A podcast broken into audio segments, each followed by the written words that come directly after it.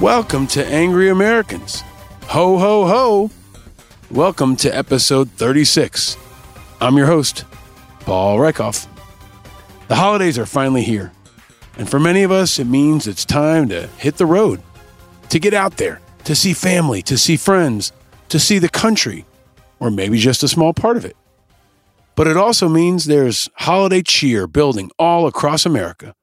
But there's also much to be angry about.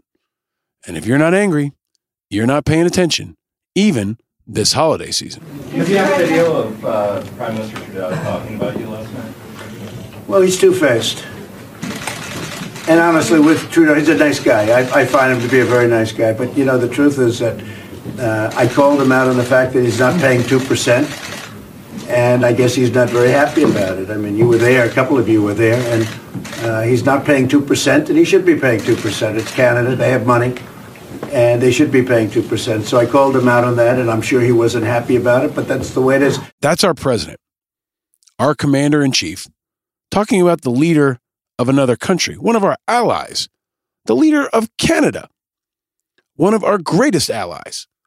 He said that while sitting next to another ally, German Chancellor Angela Merkel, who was listening, staring at him like she wanted to sic Conan, the special operations German Shepherd, on him.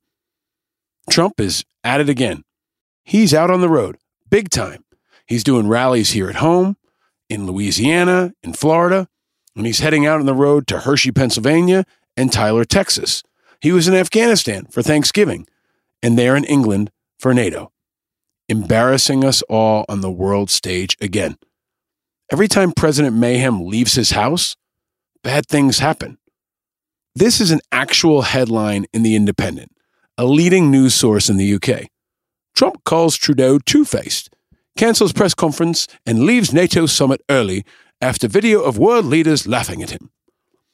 That was a real headline on a real news site, in my bad English accent, but for all the world to see. Donald Trump out on the road and especially in Europe is like Buddy the Elf hitting New York City. Sunshine and ravioli, macaroni. If you want the thing you love, You did it! Congratulations! World's best cup of coffee. Great job, everybody. It's great to meet you. For you, hey. Hi. Now come over here, boy, Sam. And every time it rains, it rains. And don't you know it's? He's like that, but much darker. He's not just eating old gum off the sidewalk, playing in traffic, and puking in a garbage can after swirling around a revolving door. It's much less innocent and fun than that. And he has no magical snowball skills. No, as Trump wanders the world, he burns down alliances, supports those who would do us harm, and finds new and creative ways to insult people almost daily. He's more like Bad Santa than like Buddy the Elf. And maybe a darker version of Clark Griswold? Hey, look, kids. There's Big Ben and there's Parliament. There it is, there it is, there it is. I know. I can't seem to get over to the left, honey. I'll try next time. Sorry. We'll get out of this jam in a minute. Just like Clark Griswold, every time Trump goes out on the road, things get bad. But even when he stays at home, things get bad, or crazy, or just weird.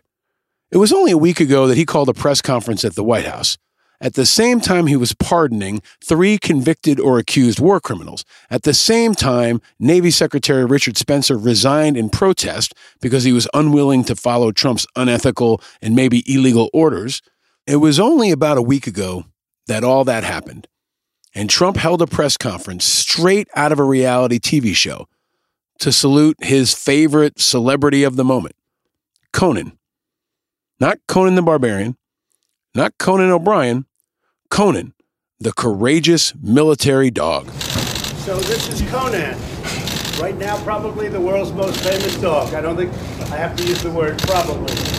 And Conan is a uh, incredible. It's an incredible story. I learned a lot about this particular type of dog, and it's uh, it's trained that if you open your mouths, you will be attacked. You want to be very, very careful. And like the troops who got yanked into a photo with Trump overseas in Afghanistan on Thanksgiving, Conan didn't really get a vote. He was ordered to be there. He wasn't asked to speak, but he was used as a political prop. And as a testament to his good order and military discipline, Conan looked stoic. Conan didn't even need a muzzle. He didn't bite Trump or Mike Pence, but he looked like he might at one point. So now it appears that Nikki Haley has faded from the headlines for a day or two. So don't be surprised if you hear Trump considering replacing Pence on the VP ticket with Conan. Just like Pence, he'd be a loyal dog, but unlike Pence, he's shown courage in the face of a threat to our nation. This is just the latest example of Trump politicizing our military. Even a dog in the military is being politicized.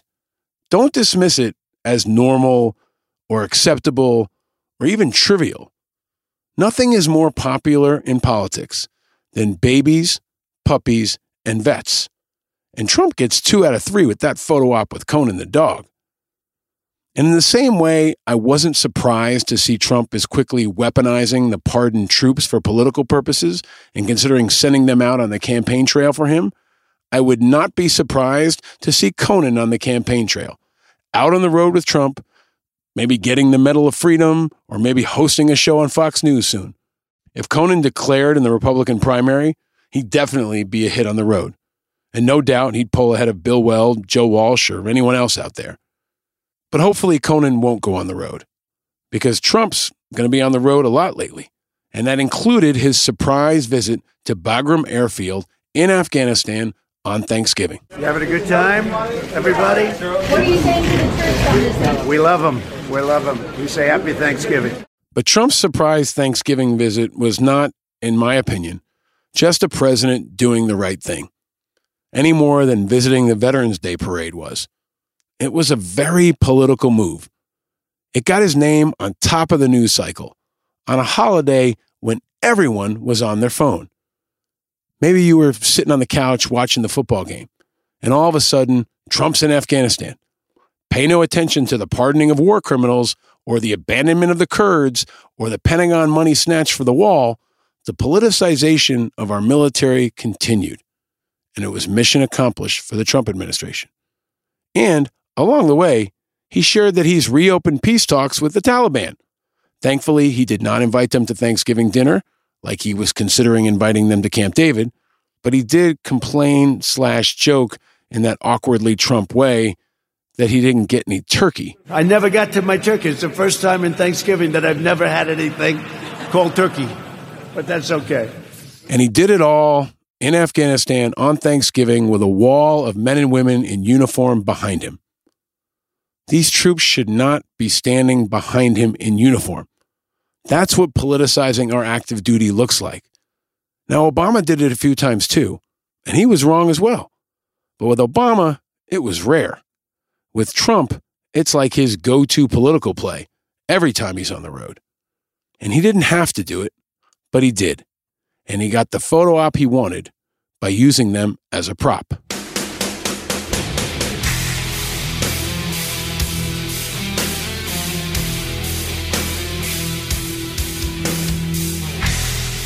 So Trump is on the road, potentially with war criminals, potentially with other political props, and many of us are on the road too.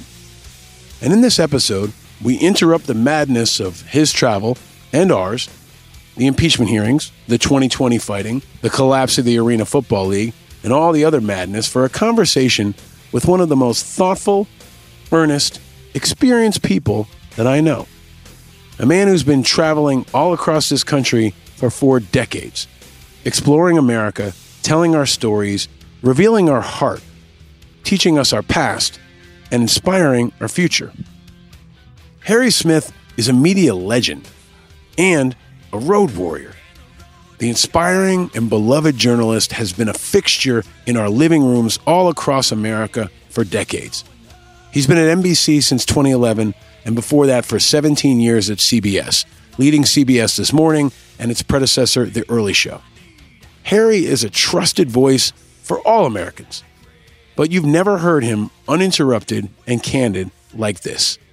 Harry's a guy who's seen all 50 states and knows the inside of America better than almost anyone. He's told the stories of presidential candidates, poet laureates, and parents who've lost children to the opioid epidemic. He understands politics, media, culture, and life like few really do. Harry represents the very best of the spirit and the story of America. But even Harry Smith is angry. He'll tell you why. He'll share what makes him happy, his tips on succeeding in life, what he thinks of the presidential candidates, his first car, and his favorite drink. He's seen a lot of this country, from sea to shining sea. His insights, wisdom, and positivity are a perfect break from the madness of our news. He's like a warm cup of hot cider to help you ease into the holidays and the kind of important, iconic, and inspiring American that we love to feature on this show. But before I get to Harry Smith, we've got some big news about another kind of road warrior. Big news indeed. Our next episode of this show will feature an extensive one on one with the next presidential candidate to join us. You asked for it, and it's coming. Mayor Pete Buttigieg will be our guest in the next episode of Angry Americans. Buttigieg is leading in the polls in Iowa right now. He's come out of nowhere to capture the attention of America and the world, and he's one of only two remaining candidates for president that served in uniform. A few weeks ago, we had Hawaii Congresswoman and the most controversial candidate for president not named Trump, Tulsi Gabbard. And the conversation was fascinating and revealing, and the response was overwhelming, positive, critical, and everything in between. And next week, we have the only other candidate left that's a veteran, and the single youngest candidate left in the race. Mayor Pete Buttigieg is 37 years old, and he would be 39 years and one day old upon taking office if elected. Buttigieg, 37, and Gabbard, 38, are attempting to overtake Teddy Roosevelt's status as America's youngest president ever. Now, President Donald Trump holds the title of oldest president on his first inauguration day, taking office at 70 years old and 220 days. Joe Biden, Elizabeth Warren, and Bernie Sanders would all break that record if they're elected. But regardless of where you stand politically, there is no denying that Mayor Pete Buttigieg is a rising star. We are very happy to share he'll be joining us next week. And I say us because I'm also very happy to share that you will have an opportunity to be there. This interview will be our very first live Angry Americans event. It's the first of what we hope will be many. You can be there in New York City on Tuesday. We have a limited number of tickets available for you, the dedicated members of this powerful, independent community. If you want to join us in New York City on Tuesday, go to angryamericans.us and sign up for a chance to get some of these limited tickets. If you can't be there, be sure to go to angryamericans.us now to sign up for our weekly newsletter and find out about future Angry Americans events first. And be sure to tune in next week to hear it. And encourage your friends and family to join this movement. Tell them to subscribe to Angry Americans for free now and hear this very unique conversation with another important, iconic, and inspiring American, and a man who could be our next president of the United States. But before that, and before Harry Smith, let's hit the road through some of the most important issues facing America.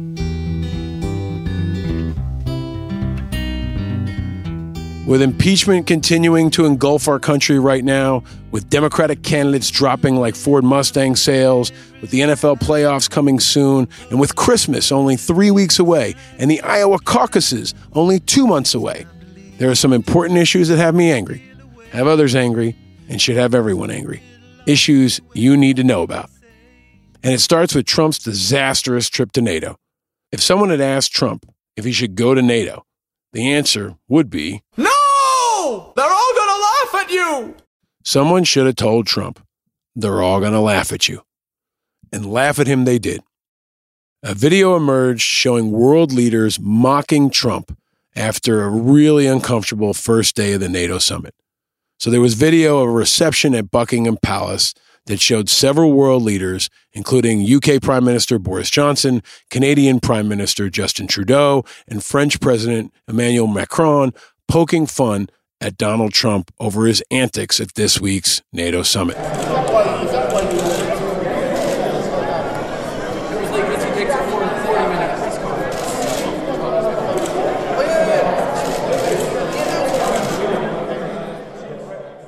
It's hard to hear, but it's easy to understand, especially if you can see the video and watch them talk. Trudeau doesn't mention Trump by name, but he seems to mention the president's impromptu press conference. He just watched his team's jaws drop to the floor, Trudeau said. And it's no laughing matter when the world is laughing at him. Like it or not, when they're laughing at Trump, they're laughing at you. They're laughing at all of us. And I've seen many people write or say, He's not my president. I didn't vote for him. I don't support him. Well, like it or not, he is your president. Until he's gone, he's a reflection on all of us. And people around the world think we support him. He's ours, which is even more reason to hold him accountable. And whether he's on the road or holed up watching Fox and Friends and eating some Mickey D's, impeachment continues, and it's continuing to gain steam. What happened in 2016 was bad enough. There is widespread agreement that Russian operatives intervened to manipulate our political process. But that distortion is magnified if a sitting president abuses the powers of his office actually to invite foreign intervention.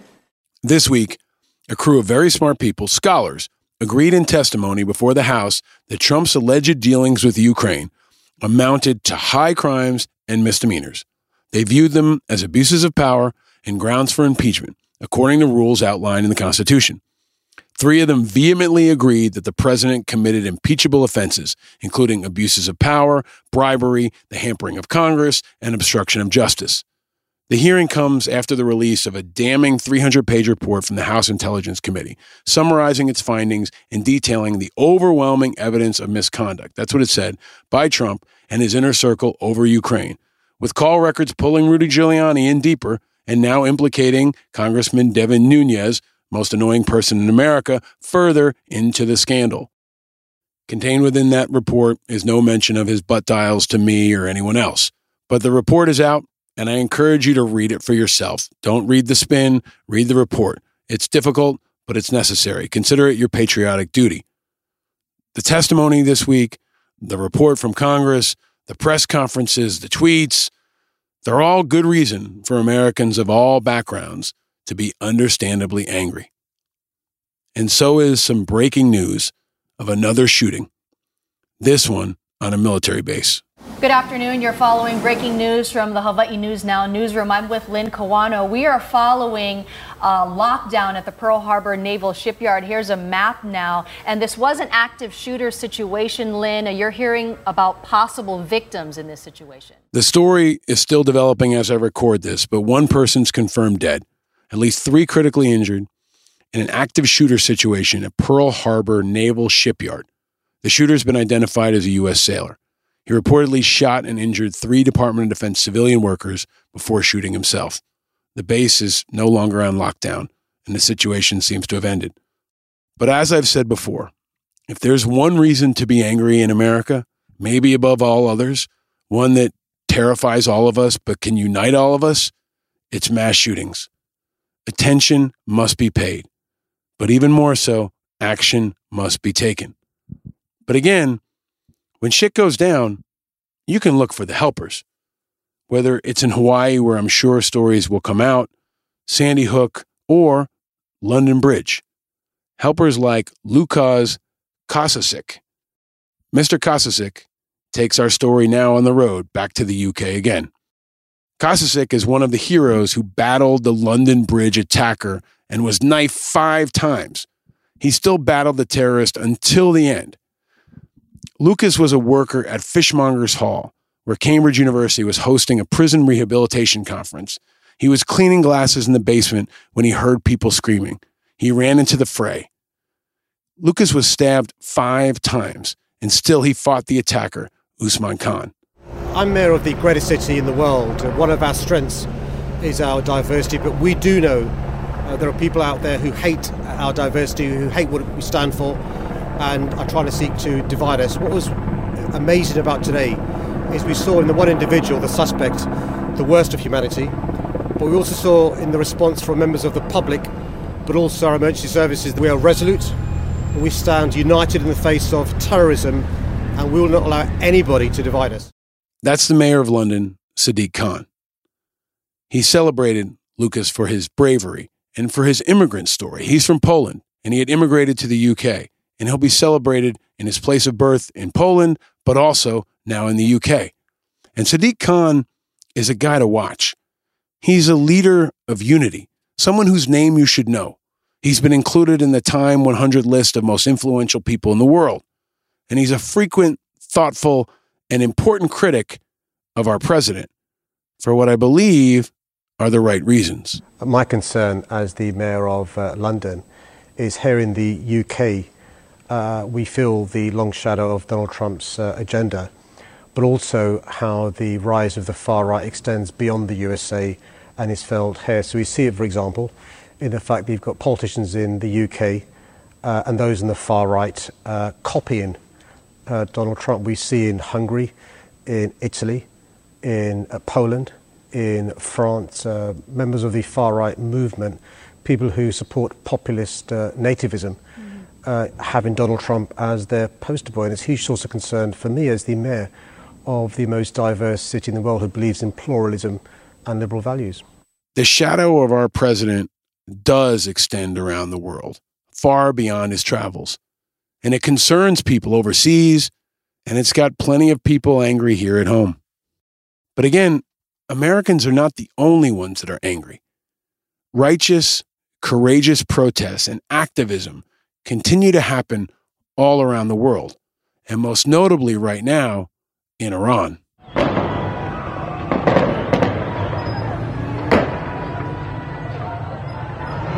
There's been a brutal crackdown in Iran as it's been hit by the worst unrest in 40 years. What started as a protest over a surprise increase in gas prices turned into widespread demonstrations that were slammed with a systematic repression that left hundreds of people dead. We still don't know how many. The internet across the entire country was shut down for three days. But there were protests. There were courageous protests. And this might be a sign that the long term sanctions on Iran are actually working. And it's another key point in the case against war with and the bombing of Iran. This, as bloody and as violent as it is and might become, is what many have actually hoped for and planned for and supported. This might be the painful path to a democratic Iran from within. And in Iraq, the turmoil continued as 45 people were shot dead by security forces in a protest massacre.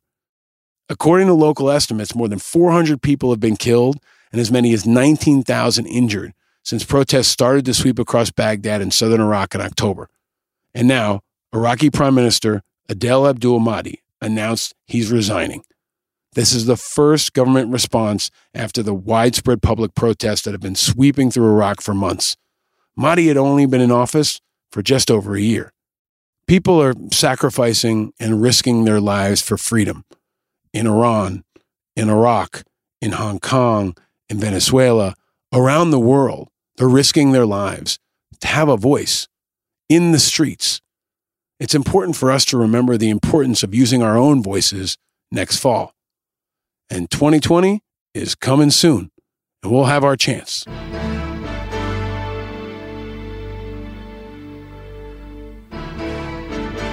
Our great road trip to the White House continues, people. But some folks are getting on the bus, and some folks are getting off. So who's in, who's out, who's up, who's down? It's hard to keep track. But here are the top lines. In this episode, there's lots to report. Because after the two recent additions of Deval Patrick from Massachusetts and Mike Bloomberg from New York, three others are gone. Joe Sestak is out. Joe Sestak, the former Navy admiral, congressman from Pennsylvania, and one of only three veterans left, is among the three candidates to drop out. Now, you probably didn't even know he was running unless you listened to the show, but what little he put out was constructive and positive. And if he had made the debate stage, it definitely would have been better for the Democrats, in my view, and for America. But now maybe Admiral Sestak can help the Navy that he loves. Because if you've been listening to this show and tracking the news, you know the Navy sure needs it right now. But he's not the only one out. Steve Bullock is out too. Steve Bullock, who won two terms as governor in a red state in Montana, never really caught on with Democratic primary voters.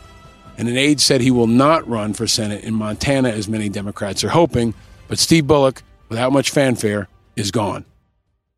And now, California Senator Kamala Harris makes three. There was a devastatingly bad piece in the New York Times last weekend that hit Harris at a really vulnerable time. It described unrest inside her campaign and lots of infighting. And I tweeted that it could accelerate her campaign's collapse quickly. I didn't know it was going to happen that quickly. But when you lead a campaign that takes so many shots at allies, it's probably only a matter of time before it happens to you. So Harris is out, but she's not gone. She could end up as Attorney General, where she could do really well, or maybe as a VP candidate, maybe even a Supreme Court justice. She's leaving the road trip to 2020, but she'll be around and she'll probably be back, no doubt. And as she steps away, Democrats continue to eat their own. Harris did more of it than most, and I think she paid for it. And someone wrote to me on Twitter this week something I've heard from a lot of Democrats before. This isn't eating your own. It's highlighting your differences as presidential candidates. No, it's not. It's exposing each other's weaknesses and exploiting them and softening each other up, especially this time. And the more they fight with each other, the less they have later to spend against Trump. It's friendly fire. And it's wasting ammo when you need to save every shot for the war to end all wars. But despite all this infighting, Mayor Pete Buttigieg, who will join us next episode, continues to rise.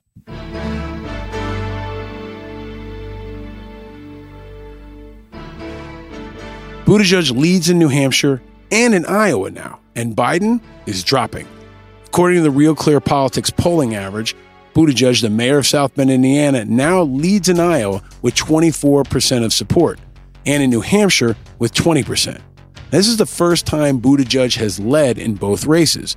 And maybe even bigger news Biden dropped down to fourth place in New Hampshire with just 13%. So, although Biden's the national frontrunner, he's been stuck at fourth place in Iowa at 16%, and he continues to take hits. Don't watch the national polls, people. Watch Iowa, watch New Hampshire, watch South Carolina, and watch the Super Tuesday states. That's what matters. And Buttigieg's rise is noteworthy for so many reasons. As a young, gay, Midwestern mayor who's never won a statewide race, it's also a reminder not to dismiss upstart candidates. And a reminder that he's a centrist, and I believe it's his centrism and his moderation that are propelling him. And I think it's also what's prevented Biden from falling even further.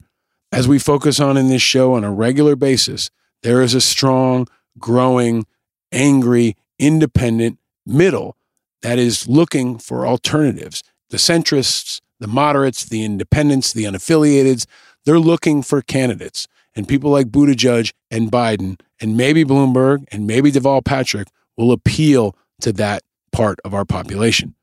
And interestingly, taken to the road himself, Buttigieg did a very moderate thing for a Democrat and spent Thanksgiving away from the campaign to go deer hunting with his husband's father in rural Michigan. Mayor Pete is looking like the frontrunner, and it'll be an awesome time in our next episode to sit down with him, find out what makes him angry, what makes him happy, and what his first car was, but also to press him on some of the most important issues and ask him some questions he's never been asked before. And if you've got questions you want me to ask of Mayor Pete, use the hashtag Angry Americans and let me know.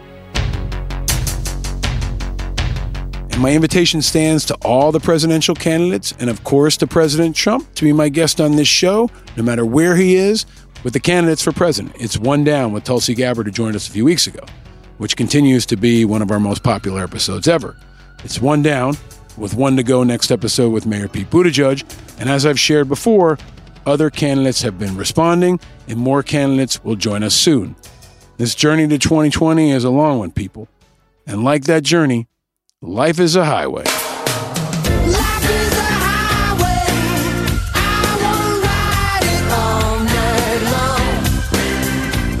And this show is picking up steam and going further and deeper across the country and around the world. because Angry Americans is continuing to grow in popularity and power. We were recently featured in Variety magazine. We hit number five in the political podcast in America, and we continue to hit charts in interesting places around the world.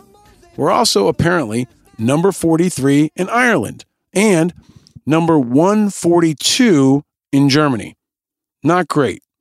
I blame Trump. The Germans are not happy with us. Angela Merkel, in particular, is not happy with us. So the Germans are sick of him. And maybe of all things America right now. Guten Tag. Uh, my family and I are looking for sex. Violent. The Germans are no more happy with Trump than they are with Clark Griswold, which is a bummer because it's where my grandfather was born. It's where he came from. It's where he immigrated from as a teenager. But we'll work on Germany. And also, we're actually number 18 in politics in the United Arab Emirates. You may not know, the UAE is a sovereign constitutional monarchy. It's a federation of seven emirates consisting of Abu Dhabi, Dubai, and five others. Each emirate is governed by a ruler, and together they jointly form the Federal Supreme Council. Now, this is a crew with a pretty horrible human rights record and has continued to support Assad in Syria. And according to Human Rights Watch, the UAE authorities have launched a sustained assault on freedom of expression and association since 2011. The UAE arbitrarily detains and forcibly disappears individuals who criticize the authorities within the UAE's border. UAE residents who have spoken out about human rights issues are at very serious risk of detention, imprisonment, and torture. Many of them are serving long prison terms or have left the country because of the pressure. Different emirates within the UAE's federal system actually have laws that criminalize same sex sexual relations, including Abu Dhabi, where what they call unnatural sex with another person can be punished with up to 14 years in prison. And this is really interesting. The UAE's population is roughly 9.2 million.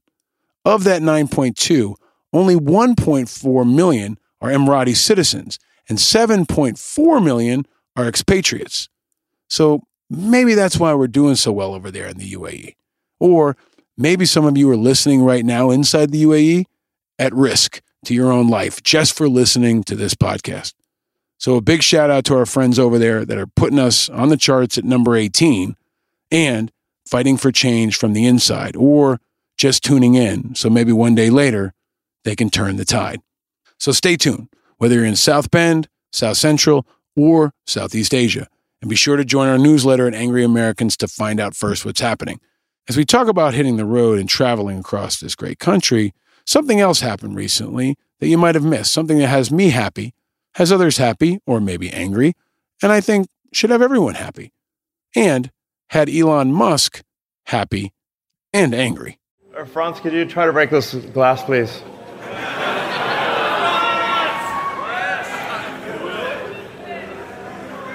Yeah. Sure? Yeah. Oh my fucking god. Well, maybe that was a little too hard.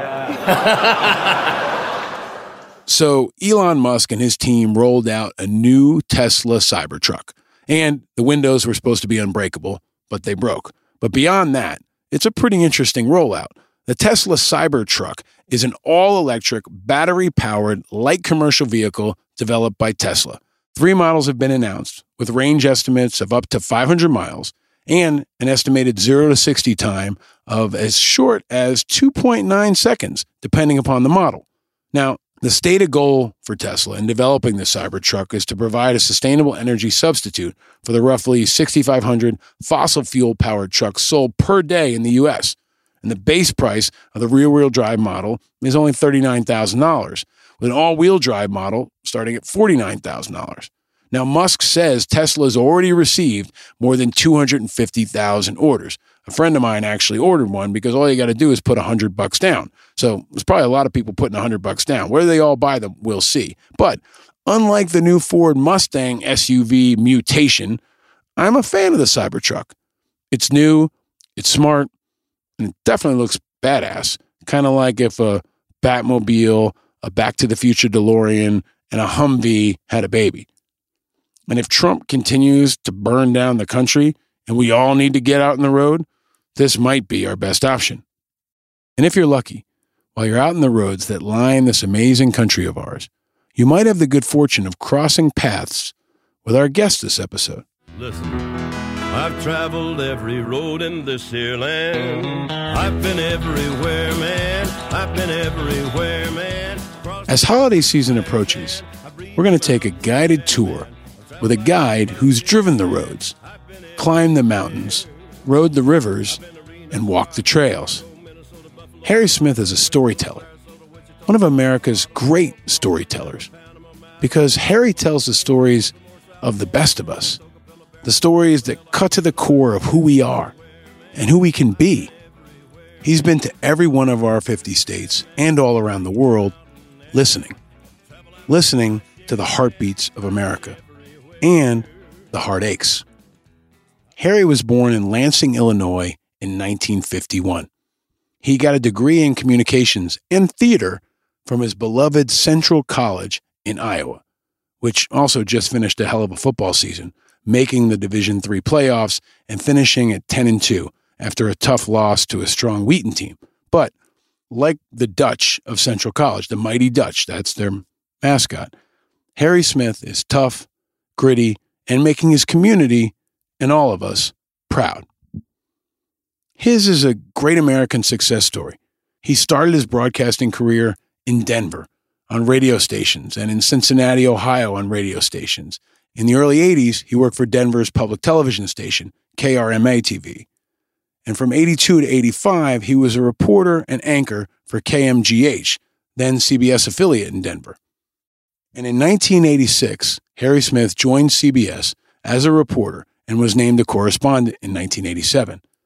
Harry's now at NBC, which he came over to in 2011.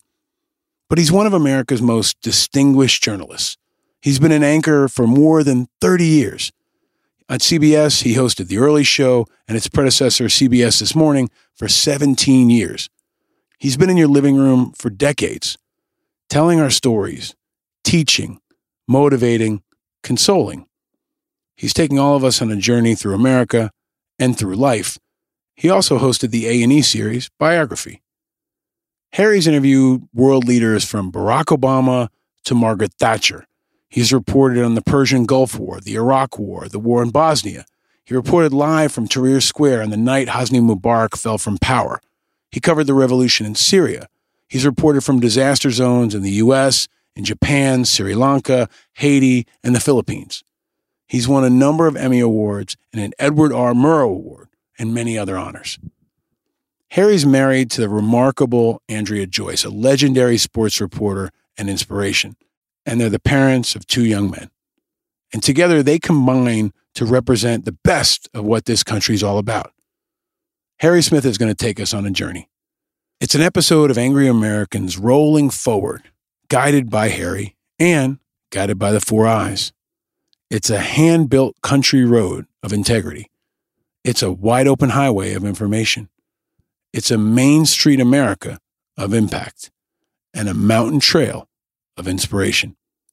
Harry Smith has seen a lot in his journeys, and now he's ready to process, share, laugh, and guide us through it, and guide us through our past, and guide us forward into this precarious time for America.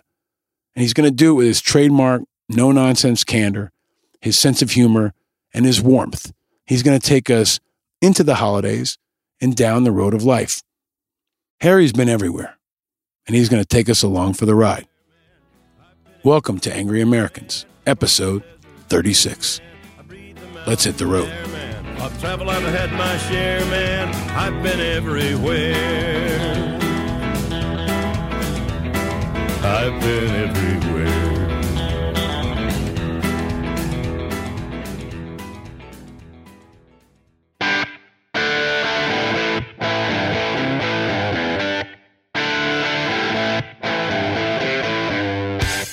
Ladies and gentlemen, angry Americans around the country and around the globe, welcome to the Classic Car Club in New York City for an extraordinary conversation, one I've been looking forward to from the beginning, really from maybe my childhood. Honestly, Uh, that's good. That's but good. we but we have uh, The the great and powerful Harry Smith has joined us here in the Uh. Classic Car Club. I don't know about the powerful. I'll take the great. I'll take the great. Great, if only because I've lasted as long as I have. Right? I got miles. You you do. I have miles. I got a You lot do. of miles. We have a car behind you that's a, a Ford from that's got to be like a, a 67. It's the Shelby, I think. It's think. the Shelby. Yeah. And uh, what has more miles on it, that car or you? Me. You, Oh, yeah, definitely. no that car looks like it's been Yeah. Well, well however, for. oh by the way, that car much faster than I am. But you're still Right. around. Oh, dude. And and Ford, uh, uh, I'm not so sure about. I mean, we we covered this uh, in in a previous podcast, Right. but now they're down to only. They will soon be down to only producing the Mustang. It will be the only car they produce, and now the Mustang's an SUV. So Did you know that? we're going to see Ford next month. We're going to go uh, spend some time with their electric engineers, talk about their electric force, uh, talk with Jim Hackett, who's the CEO. Yeah. yeah, we're going there. Uh, we're going there probably in, in January. He's an interesting guy. He's not a car guy. He came from Steelcase, right? Steel but he's an old Michigan football player. Ah, And so all roads in my house hold lead back to Ann Arbor because my wife is a graduate of Michigan and we know Jim Hackett through the University of Michigan. And my wife was uh, was well acquainted with Bo Schembechler, who was the famous Michigan coach. And after he retired, we'd go to games and he'd invite us up to his then tiny little microscopic uh, box and uh, we know his widow. We're very good friends with Kathy. Yeah, like so, like there's with with the University of Michigan, no degrees of separation. is is now a time you want to talk about Michigan football? After well, that was we were there. We were there, and there was a lot of optimism because it was the 50th anniversary of the game. It was Bo's first year. Un, against all odds, he beat Woody and he beat Ohio State, which was walked in there undefeated at the time. So it was a huge anniversary. Dan Dierdorf and all those guys who were uh, in that first group of Bo uh, recruits who won that game had a huge gathering the night before, big anniversary party. We were all around all these folks that we've known for years and years and years and respect so much. So I will tell you, we were in the broadcast booth with uh, Jimmy Brandstatter, who was another good friend of ours who played for Bo. And there was a moment during the broadcast where, during a commercial break, where Jimmy just walks to the back wall, looks straight straight at this at a wall, utters some swear words, goes back and sits down and finishes the game. is is is Harbaugh going to stay? He said he's going to. Are they going to let him? Is the question right? Well, is you know that. So the games is, he is- had is, to- the so- Harbaugh experiment over? So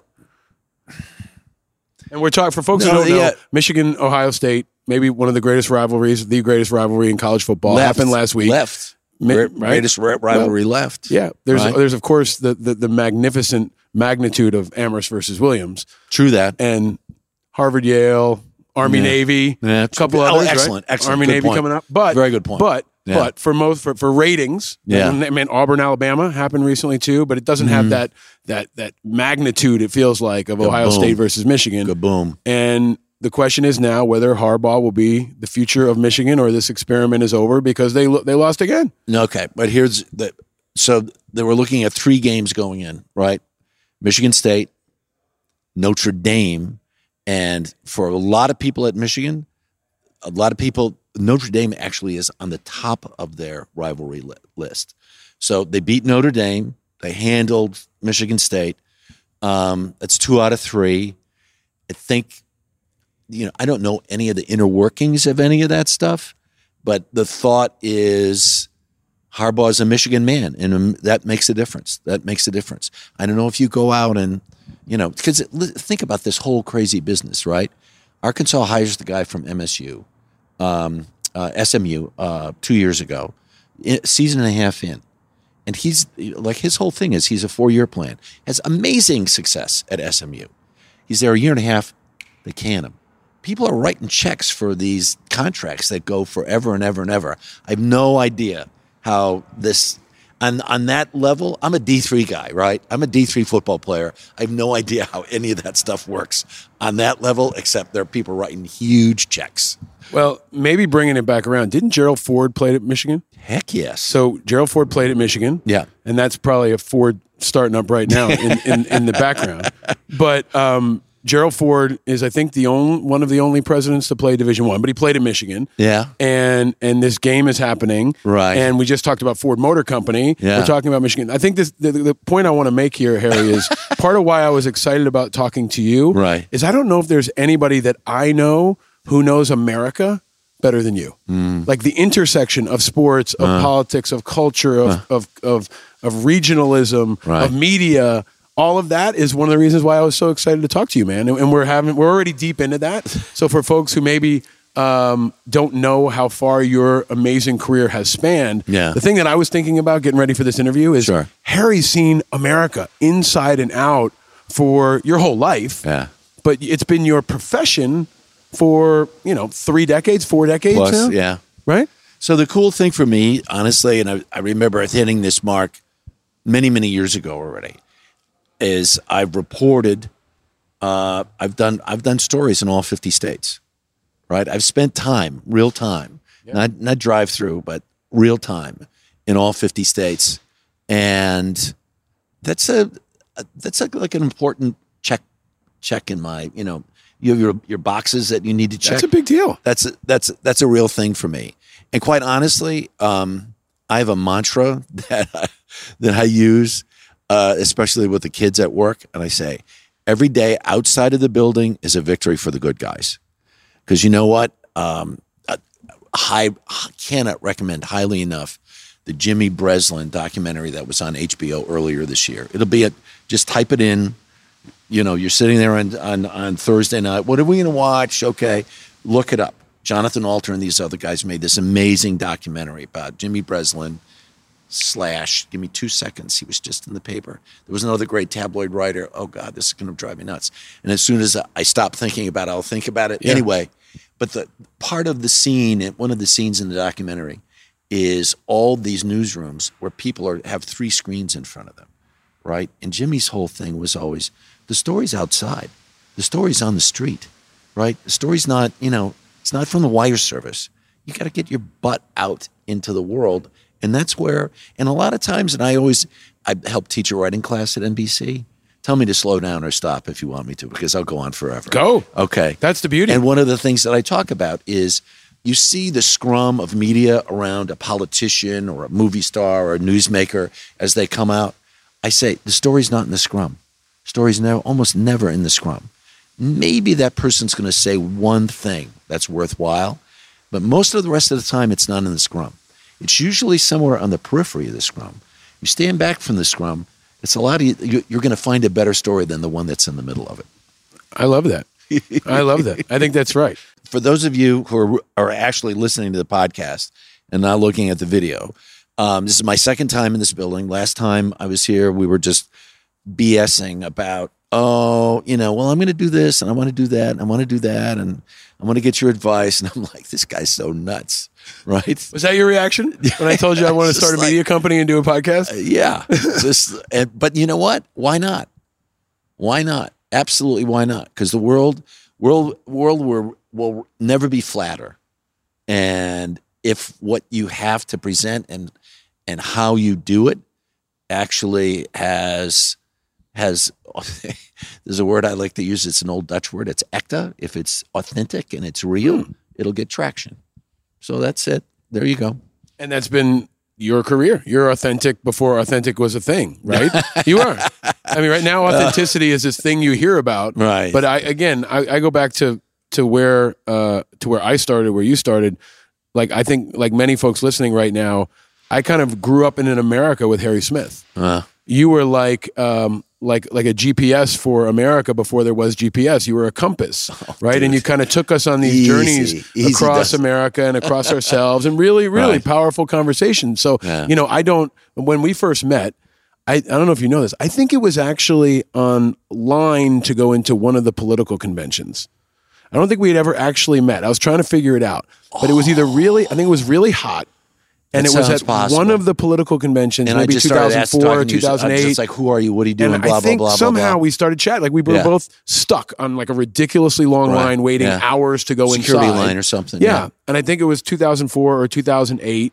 And we were stuck outside. Yeah. I don't know if Triumph the Insult Comic Dog was there, but it was one of these chaotic scenes where everybody's just waiting to get inside this really sm- relatively small venue, right? For a really and, and that and you and I just started talking shit, and we just Right. struck up a conversation. And Well, I've then been I said we got to put this guy on TV. Wow.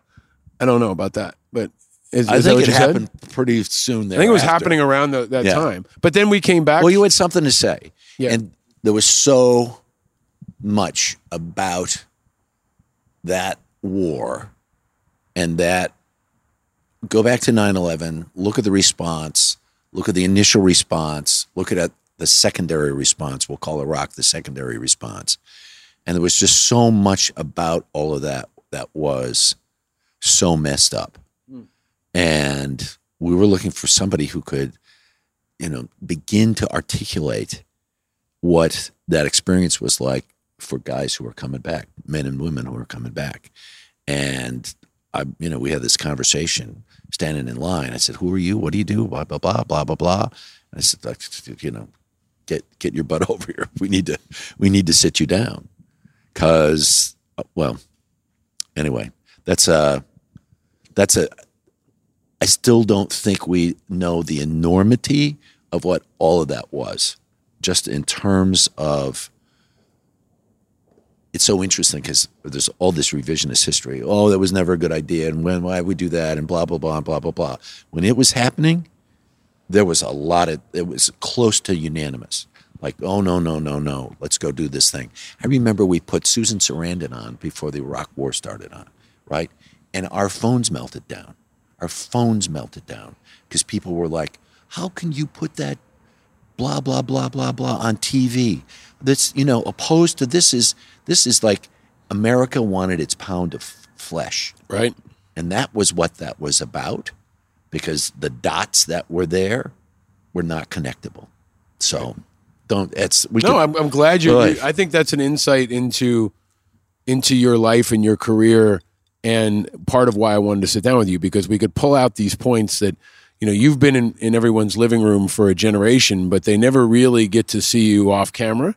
And I've been lucky enough to know you and have you as a mentor and a friend. You've given me a lot of guidance, especially in the last year, but really throughout my career, I consider you, you know, one of the good guys, one of the the honorable people, one of the people who who is uh, a throwback in all the good ways. But you've been so great in mentoring so many people along your career, but also helping us understand the importance of conversation and insight. And part of your magic, Harry, is in that approach. Like you just got me to start t- spilling my guts online at a, at, at a convention in the same way you got Susan Sarandon to, to spill her guts is the same way you got heads of state to spill their guts. But um, before we go too far down that line, I Yeah. ask everybody who joins us Right, right. what their adult beverage of choice is. Right. And your your response was uh, that, well, that- I said please bourbon, rye, and gin, not necessarily in that order. and Armagnac, Love which I love, Oh and I'm so glad you said that. stuff is so good.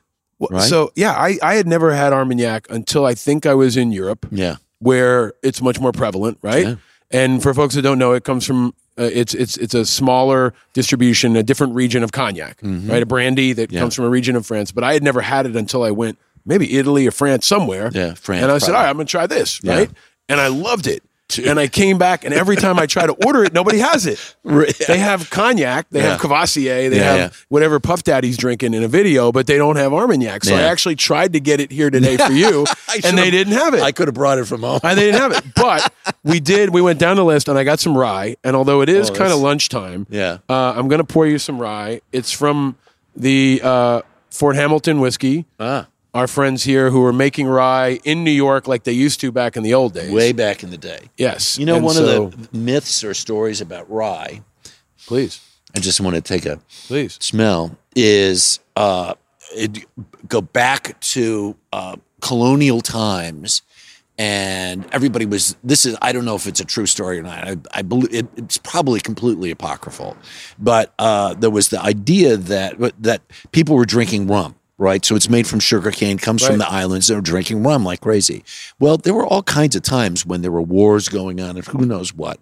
And all these Dutch farmers up and down the Hudson River, they said, well, we can ferment this rye we're growing. We're growing ryegrass right out here in the pasture. And so that that's one of the myths or stories about how rye came to be. Yes. Yeah. And that Kentucky and other places embraced uh, the whiskey industry during Corn. prohibition, post prohibition, Yeah. the way New York and other places Yeah. up north did not. Yeah. Right. So rye was, you know, whiskey in the old days Yeah. before bourbon and other stuff. So do, I- I'm dying to know: Do you have a toast, Harry? When you when you drink, is there a, is there a toast Oh, that Harry standard? Yeah, because you're such a man of of, of arts and letters I- well, and culture no, and I experience. usually listen. It's usually uh, custom thought. It's there's no standard, uh, you know, thing that I repeat and repeat and repeat. so can we have a toast now? A- yeah, a sure. Harry I'd love toast? to. What? Uh, my might do it. May I offer it? Please. May I offer it? Please. Okay. So here's to freedom. Here's to respect. Here's to opportunity. And here's to the future. Cheers. Thank you, sir. Beautiful. I'm so glad I asked that. Yum. What do you think of the whiskey? Terrific. It's good, right? Yeah, really. and it's holiday time, so I feel like we're we're bundled up in a garage. Right. Um, winter is here, Hmm. politically and, and environmentally. Um, the, the, the metaphor is rich. Yes, but uh, I asked this of all our guests, and I want to get to it with you, um, Harry Smith. What makes you angry? So I've been thinking about uh, when we had our chat here some some months back, and you were talking about different names for what you were going to call this and everything, and I was like, I was like, eh, you know, maybe you need to touch the brakes on that a little bit. It was felt aggressive to me, right? So I was recalling that there was a a a very progressive magazine back in my day called Ramparts. And I have this idea, and I tried to look it up on the way over today, but I remember um, was Ramparts? Maybe it wasn't Ramparts, but there was a progressive magazine back in the day, and one of the taglines under the uh, under the uh, the uh, the title of the magazine was "It's better to be pissed off than to be pissed on," right? And so I'm thinking, you know, sure, why not? And the what what I believe, what I'm going to take from your attitude about all of that, going back to your first initial response to what your experience was coming back from Afghanistan and coming back from wars was you need to you need to do something right? Because it's one thing to sit on the sidelines and ballyhoo and and complain and say what about this? And how come that? and blah blah blah blah blah. Or you can say you know we need to we need to fix this. We need to fix this or we need to at least wrestle with it and let's deal with this. So i'm i'm i'm good. I'm good with what you're trying to accomplish here right? Not that you're asking for my imprimatur or anything but what makes me angry is uh, is injustice. Is injustice. And it's still it's still prevalent. Um, greed. Greed makes me angry um, inequality makes me makes me angry. They make me simultaneously angry and sad at the same time right? How can this is a great graph in the paper. Yesterday it might have been the online version of the times and it talks about income uh, uh, inequality. And um, we did we did a, a, a focus group i'm sorry we did a focus group with 11 democratic voters in eastern pennsylvania about two months ago in preparation for a series we did series of interviews policy interviews we did with uh, 10 of the candidates. And we spent two hours and 40 minutes with these folks. And as diverse a group as you could possibly imagine. It was an old sci-fi movie in the uh, '60s where these uh, people shrank down and got inside the uh, uh, body, the Right, human right, body, right. Impossible Voyage. I don't remember what the heck it was called. Yeah.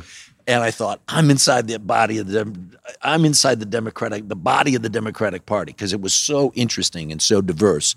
But one of the things that really came out of this conversation was we can't afford to live in America anymore. Mm. This one guy says, Okay, so I've started my own business and my wife is working too.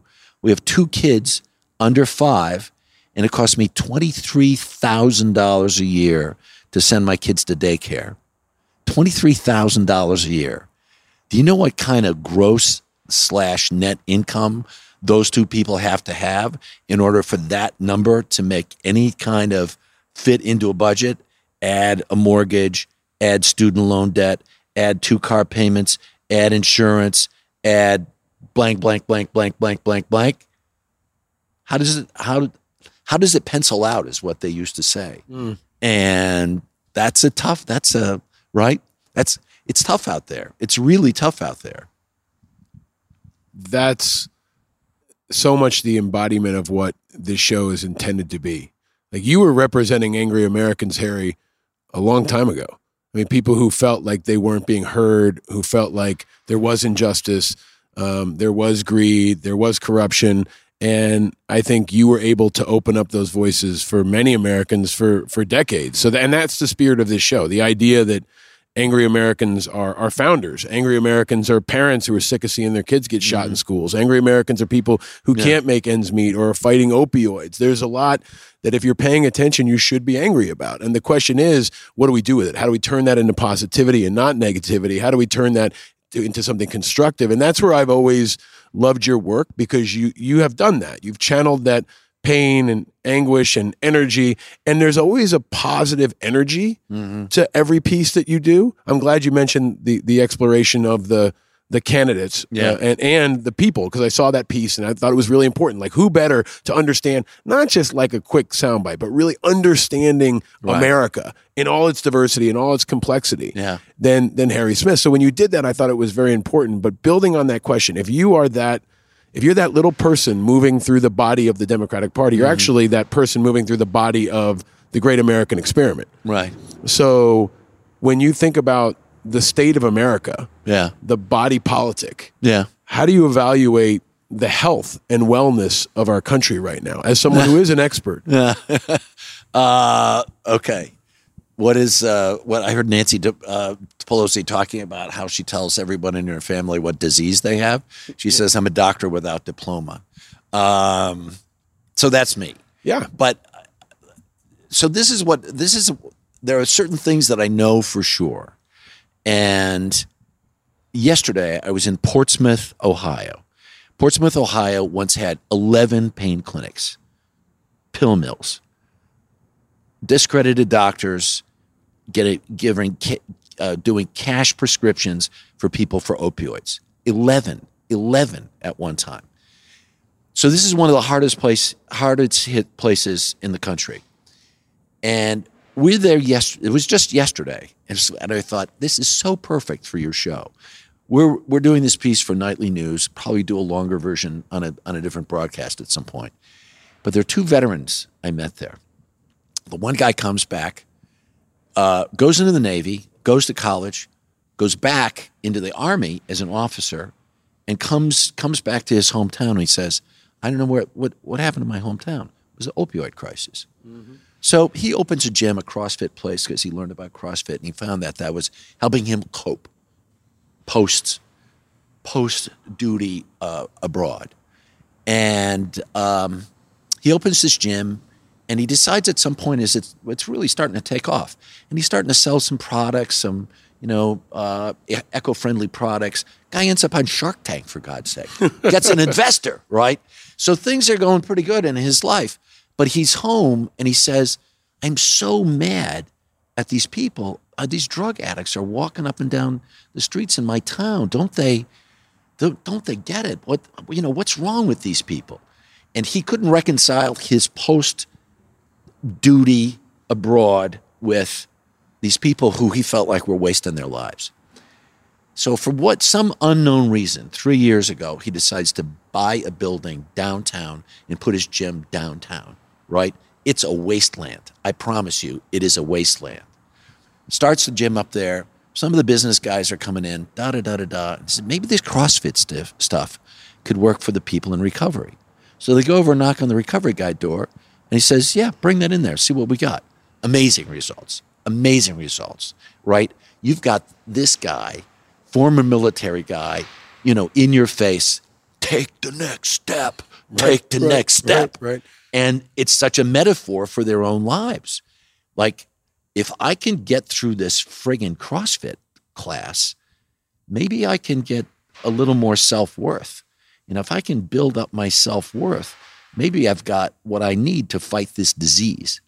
Unbeknownst to this guy, three blocks away, another veteran is opening up a restaurant, a brew pub in this wasteland. These guys get together and now they're this unstoppable force in Portsmouth, Ohio, where all of a sudden there's life in a place where there was nothing but despair. And both of them said almost exactly the same thing. This is what we learned in the military. Sometimes the cavalry isn't going to come. Sometimes you just got to do what you got to do. Yep. Yep. And that's uh that's the beachhead Right. for America's fight on opioids and and so many other issues. And think about all the different. Listen, there was no IAVA. Right. There was no uh, IAVI. You know, there was no. Right. There was there was bureaucracy, and there were you know people from Congress who were you know yabba yabba yabba yabba, but there was no one saying who are we and what are we about and what what do we need most. Right. How can we need some other kind of services than whatever is coming down the pipe right now? And if they don't exist, we're going to create them. And that's that's the American spirit, Ding. right? That's the innovation, the Yeah. grit, the pioneerism, the picking yourself up by your bootstraps. And sometimes it's that angry outrage that drives it. So I think that that's why I, this topic in particular is such an, an interwoven part of your career. Um, and I'm grateful that you're here for it. So that beachhead is the spirit of this country and maybe what I think is the untold part of the story that's happening in America. I don't want to simplify it, but you're a guy who also, in, in a time like this in politics, knows, I don't want to say the, the middle of America Yeah. geographically, Yeah. but more the beating heart of mm-hmm. America. Mm-hmm. Because I think that gets oversimplified. This idea that there's like a you know a, a, a jump ball voter in rural Iowa, right, or Yeah. or in uh, Wisconsin, rural, Pennsylvania, Wisconsin, yeah, Pennsylvania, Michigan. Ohio, right? Yeah, and it's and it's a working class white guy, or it's a you know lower middle class white woman, Yeah. right, who's a jump ball voter, Right. and I think that's a ridiculous oversimplification of the complexity of this country that is almost Without like many many different countries in and of itself, right? So, in particular, when you look at the candidates, what, what's your analysis? I mean, what do you what do you see? Mm. What do you think's important? Uh, we're at a point now where where Pete Buttigieg is leading in Iowa. Yeah. You know, he and Biden and Warren and Sanders to some extent are emerging. Uh, now the candidates are really starting to drop out. Kamala's out now. Kamala Harris is out. Right. Um, people like Deval Patrick are jumping in. It, it's kind of chaotic. Yeah. But you know, Mike Bloomberg. Mike Bloomberg is now jumping in. But what do you see, Harry? Mm. you know, somebody asked me because we we've been out with these folks. We started uh, in the springtime and did a whole series with I think fourteen or fifteen of them. Then came back and just finished another series where we did nine or ten. Um, Beto dropped out, so we didn't run him. Um, he dropped out like three days after we did the interview. It was pretty funny. Um, you know, you see certain people who, like for instance, the person early on, I had seen Elizabeth Warren in Northwest Iowa when there was still snow on the ground and lakes were frozen. And I thought, I'm, you know, I'm not reading this. I'm not whatever. And I, we used to inter- interview with her with some frequency when I was still doing morning TV about the financial crisis. So I'm well acquainted with her, and she was always a very valuable guest. Um, but I just I couldn't read whatever you know. I'm not sure this is is going to translate. By the time we saw her, then when there were leaves on the trees in New Hampshire, she was just she was growing, and as it turns out, she has this amazing narrative about if there wasn't fifty dollar tuition at my local school, I don't get my degree. There was a great moment with her on the stump where she's exchanging stories with this young, you know, 14 or 15 year old girl, and there's tears, and there's she she she was perceived as this almost automaton and brilliant person but it was she real but she brings so she brings this real life narrative to the stump and all of a sudden it skyrockets and people sitting in the studios don't get it But if the people are out, leave the building. Thank you very much, very much, Jimmy Breslin. Then you can see it. You can actually see how she resonates with the crowd. We were we did an interview with her a month ago in North Carolina. They were lined up around the building, right? So there's some you see when when when there's whatever that traction is, whatever that Mhm. attraction is, you can see when it happens. Um, others Cory Booker, you probably know, and we did several interviews with him. So passionate, so amazing. I have no idea why he can't, you know, make make get mileage out of that. It's I mean, it's fascinating to me. I've been watching this stuff for a long time. Right. And I don't know what the formula is. I do not know what the formula is that says this one is actually going to go up and this one is going to go down. Mm. I was surprised that Kamala didn't get more traction. I wasn't. Yeah. I wasn't. I think I think there was a part of her that checked a lot of boxes, but I really think there was an element of her campaign that was um, in some ways a little bit too much like Trump. In that there was a lot of fighting, Mm. there was a lot of aggression, there was a lot of um, coming at people. Yeah. And, and and that's her nature as a prosecutor. It's part of her brilliance. I think Right. every one of these candidates has like a superpower. Yeah. Right. And if Kamala Harris ends up being an attorney general, she could be extraordinary. Maybe she'll be a Supreme Court justice. Maybe she'll be the vice presidential candidate. Right. But I think in the short term, she scored some points. But in mm-hmm. the long term, Yeah. it, it started to come apart. And Yeah. when you take enough shots at your own side, eventually it comes back to get you. And that's Yeah. kind of what happened on her campaign as Yeah. the New York Times piece came out over the weekend talking about the internal strife. And then a couple days later, Mm. Yeah. it, she she she drops out. But I also think you touched on something important about Elizabeth Warren.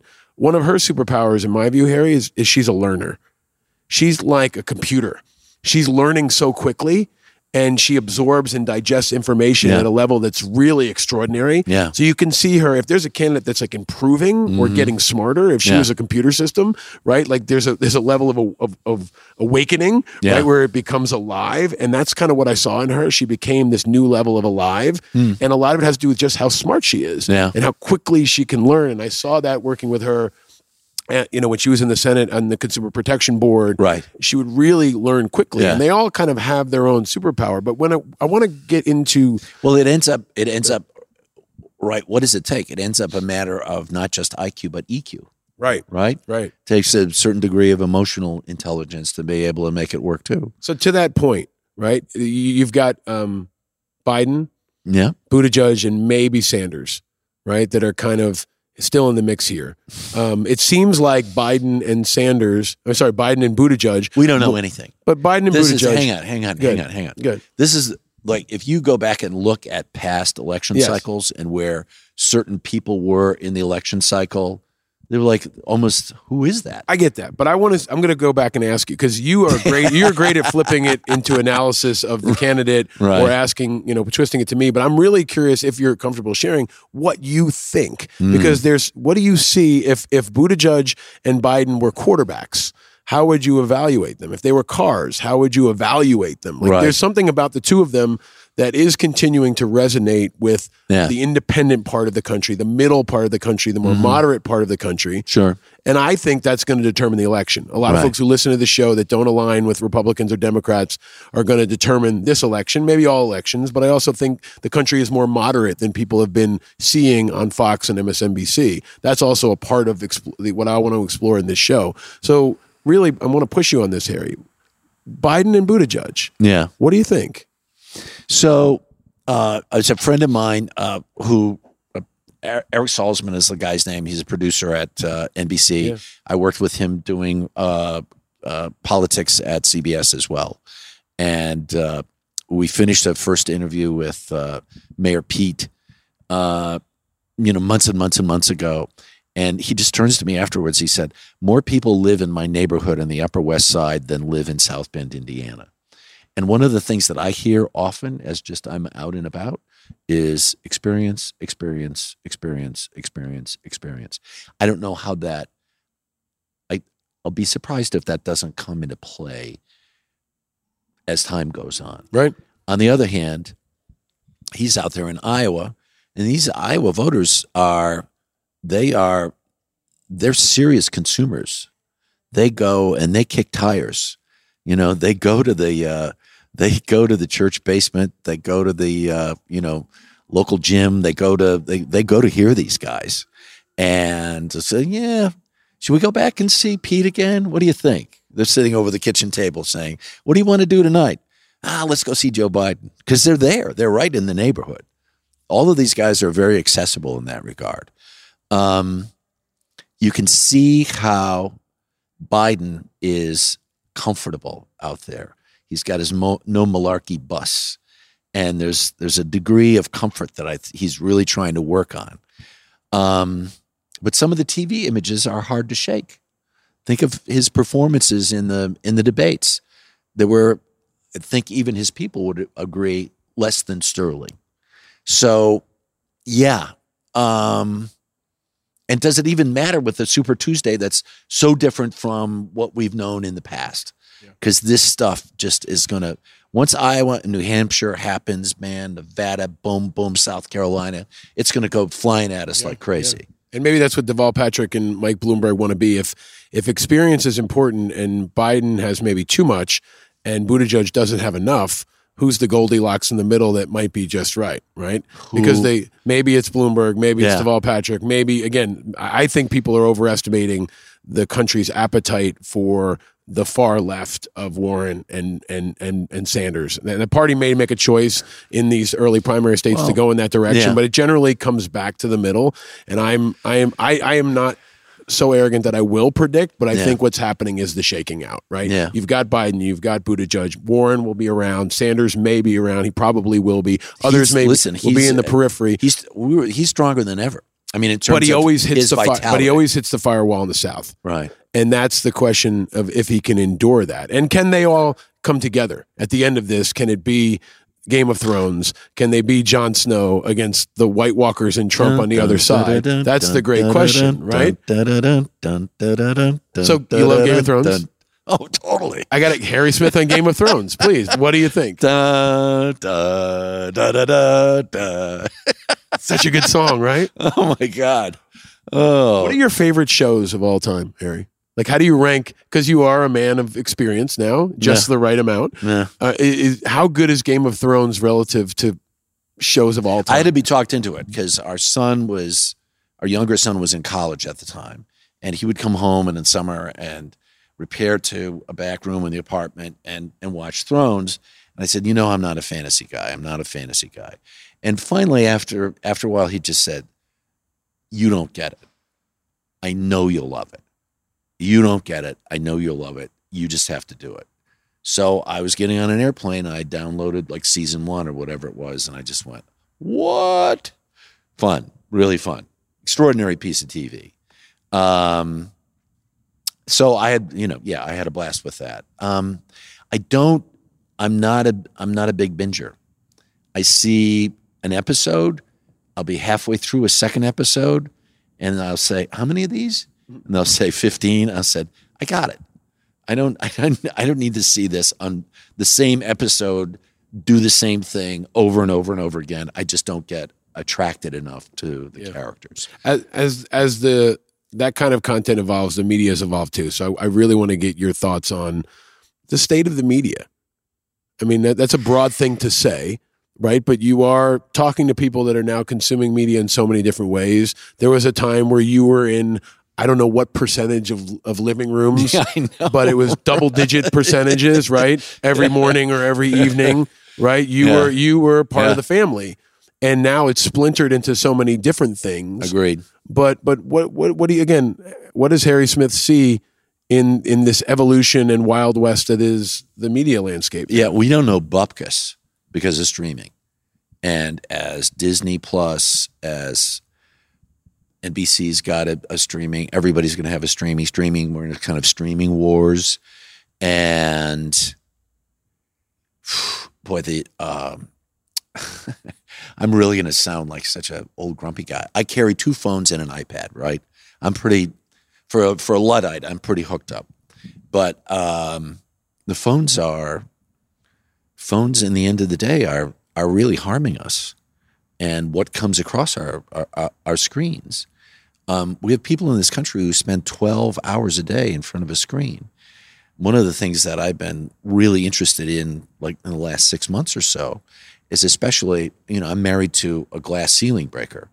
My wife was in the Dallas Cowboys locker room. Tom Landry opens the door to the locker room for a preseason game in 1987 and says, Men, she's coming in. 1987, in the, right? So she's brought, she's she's busted down a lot of doors. She's extraordinary. Her career is extraordinary. So and for Andrea folks that Joyce, don't know, Andrea Joyce. right, Anyway, yeah. yeah. she does a, she does a lot of Olympic stuff then, but back in the day, she did the NBA, she did NFL, she did all this stuff. yeah, she's extraordinary. Um, but what I see, but what as what I read about is people, especially young people, spend so much time on these screens, and they're afraid to be themselves because the the crowd is judging everyone's ever every single motion and moment. And so you have young women, for instance, teenage girls, staying home on the weekend instead of going out with their pals because they don't want to be shamed by, by, by whatever group is in the in the high school, Mm. right? So here are these women of a prior generation plus who have said, we're knocking down walls out here and we're we're growing opportunities and we have a whole generation below them that are saying we don't want to take the risk it's kind of it's there's there's there's there, there are days that I feel there's more harm, maybe even much more harm on screen than there is good.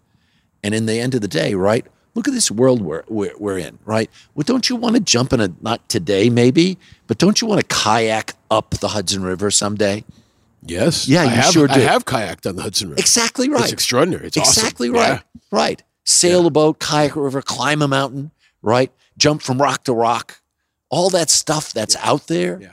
I was high in the Colorado Rockies this summer and they had such an extraordinary and unusual, crazy snowfall last year, even though the state has been ravaged by drought over the last decade. There was still columbines blooming at about 11,000 feet hmm. in August. Extraordinary. Never happens, right? And you're just climbing around in this stuff and saying, this, this is real. This is the real stuff. This is the stuff on the screens. It's, it's, it's, it's, why, why? We allow ourselves to climb in there and it becomes to the exclusion of everything else. Right. Sorry. No, that's this. Every question. You go down. You go to. I'm going. I'm a wormhole. I'm. I, that's why I love having you with us. That's why I love podcasting because we can go deep on subjects and we can see where they go. And every conversation I have with you, Harry, starts in one place but ends up being about kind of America and the world. Hmm. That's your insight. That's your wisdom. And, Yeah. and you know, the guy who was on every screen in America is now warning us about the dangers of screens. yeah. Yeah. Right. And I think that's profound and it's important and it cuts to the core of what it is to parent and what it is to be alive in this time. Last week, I was in the mountains with my kids. My baby is nine months old and he saw his first snowfall. He saw his first snowfall. And it was extraordinary to see that through his eyes.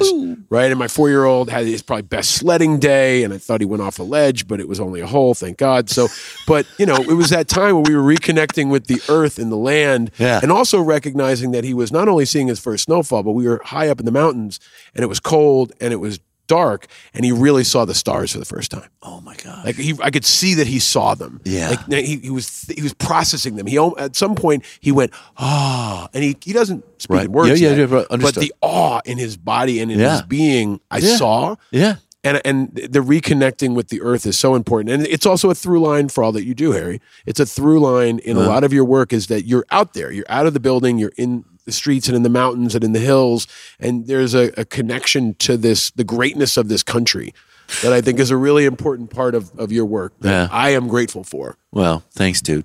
I'll tell you what else though is you can't you can't read enough, you can't experience enough, you can't listen enough. I mean, honestly, some of the people we met just in the last year, I met Joy Harjo, who is the new poet laureate of the United States, first Native American to become poet laureate. This woman writes tears to your eyes, tears to your eyes. One of her latest books is about the mass mig- forced migration of Native Americans out of the South in the 1800s, a couple of decades before the war between the states. Insane. Just hear these people. I there are things that I that I understand better. I would say at 68 years old than I ever understood at mm. 20 or 25 or 35 or whatever. And I'm reading these words about here. These this was home, right? There was a great piece in the Times just the other week about the real Thanksgiving, and what you know. it. We talk about our American exceptionalism and all this other stuff. Man, do we have blood on our hands, right? What we did to get what we got, and now, I've, so Joy Harjo's one. Um, um, the woman who is one of the first two Native American women elected to Congress from Deb Haaland I saw your piece on that too. That was from uh, fantastic. from Yeah. New Hampshire, right? Yeah.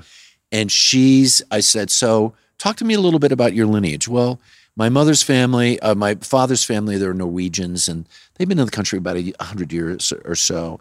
And he, she said, and my mother's family, well, they're Pueblo Indians, and well, they've been here for twelve hundred years, right? Right. That whole kind of if if your if your eyes and your ears and your heart isn't open, you can't know you you'll never learn about stuff like mm. that.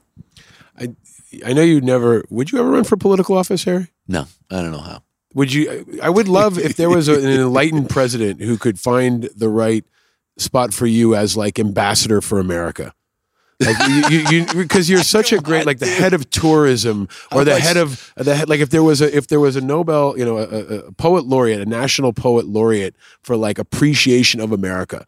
Like you've talked to more people and been to more places than, frankly, I think any human that I know, any per, any person that I know, and it's extraordinary to see the world through your eyes. But I have to ask you because we are in the Classic Car Club, and it's a question Yeah. I ask of all people. Yeah, yeah. You grew up in the Midwest, Right. Right. Yeah. In Indiana. Well, I was born in St. Margaret's Hospital in Hammond, Indiana. We live right across the state line in Lansing, Illinois. It's about six plus miles straight south of the city limits of Chicago. And when you were growing up, Harry Smith, what was your first car?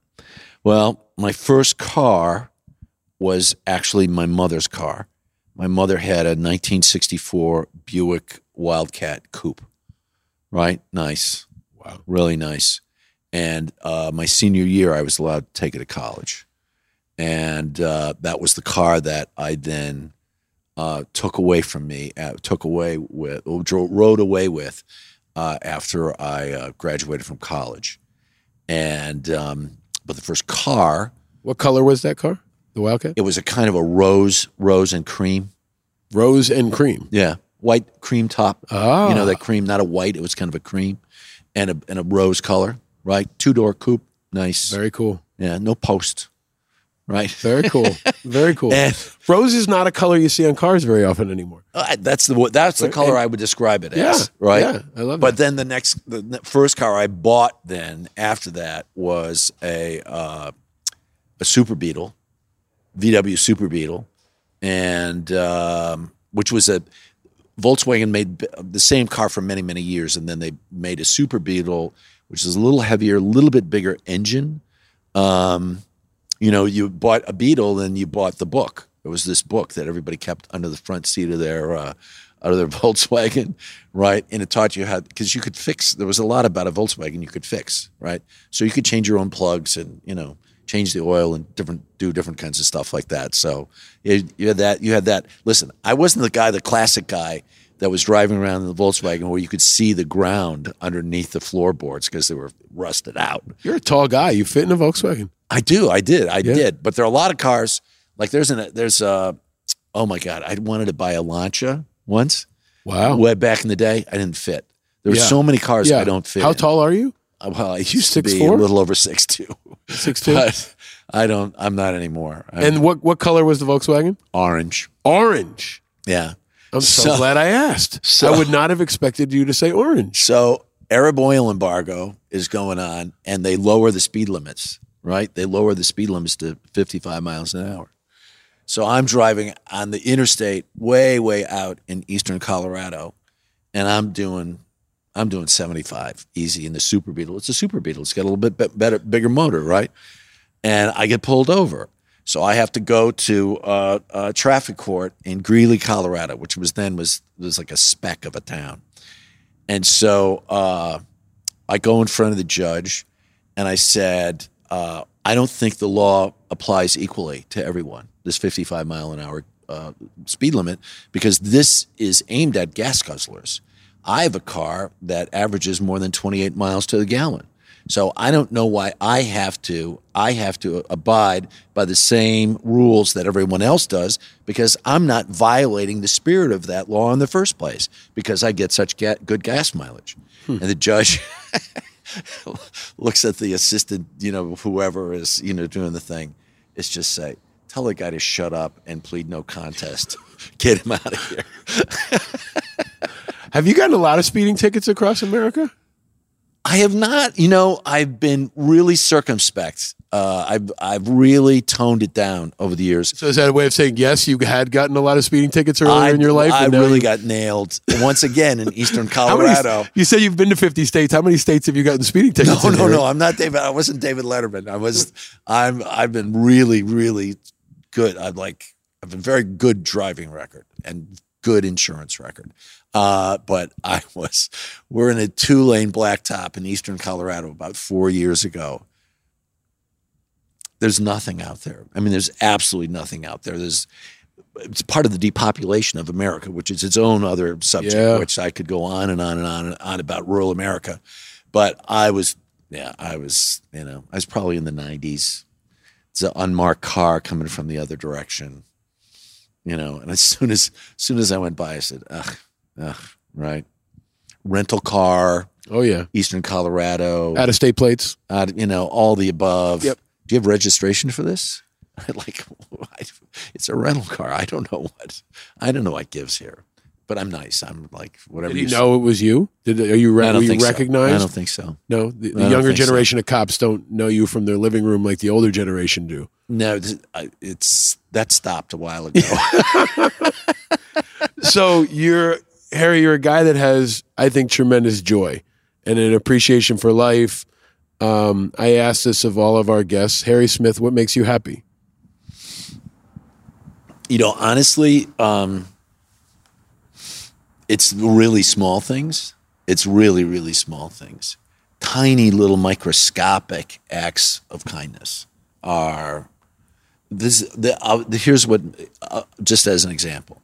So my typical mo in the morning is we. I still get a physical New York Times, a physical paper, and I have a big old leather chair which I have my books stacked up on, and you know, various periodicals and all that stuff, and crossword puzzles. And, Yes. Yeah, it's just this cranky old, stinky old man, right?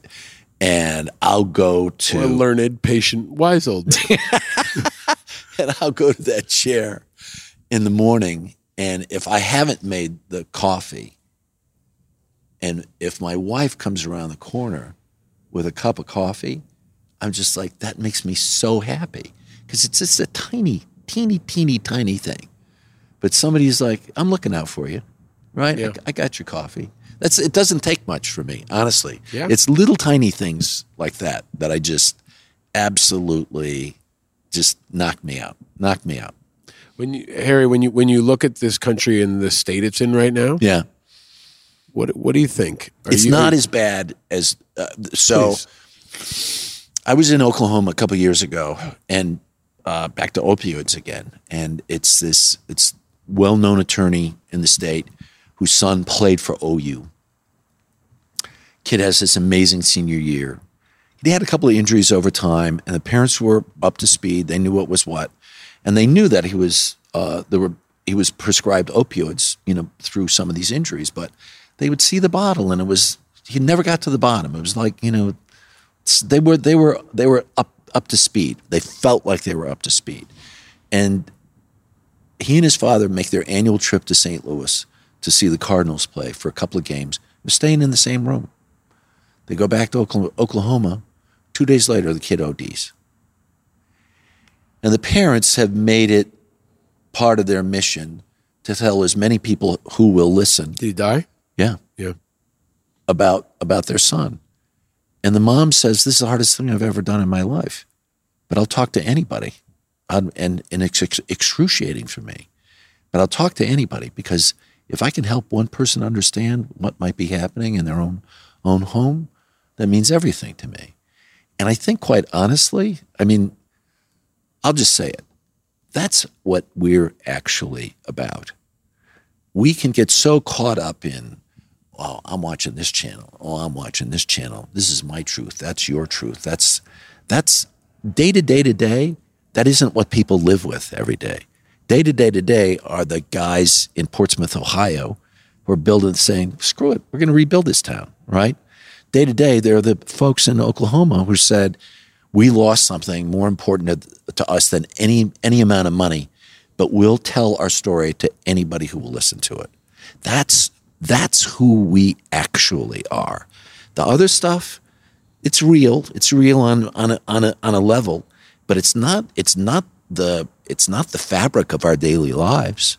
It's not really what the what the the currency of our lives on this planet are about. It's about you know people chipping in to do X or chipping in to do Y or going to the PTA meeting or shoveling the neighbor's sidewalk. That's who we actually are. Any any ins related to that, Harry? Because you have such an astute understanding. I think that gives people hope and maybe some comfort, um, but most of all, perspective. And that's been a through line in your career and, and in all your work. Um, just now that you're at this point in your life where you are mentoring so many people, and you're every time you talk, you're teaching. Yeah. Um, thoughts on you know you and your wife have it seems an extraordinary marriage. You've both been so accomplished. You have kids. You're such a dedicated family person. Any perspective on all of that, especially as we go into the holidays?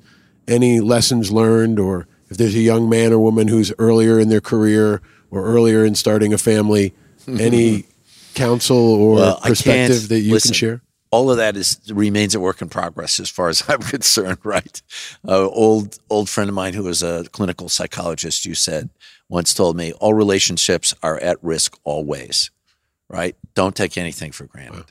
Um, in terms of one of the things that I tell young people who I come in contact with, who either you know come in looking for advice or people I work with at at NBC, is you can't do enough homework. There's no such thing as enough homework. You just you need to you if if you are if you are an an actually curious person that is like hungry for information, not curious. Like I'm kind of a I'm a bit curious.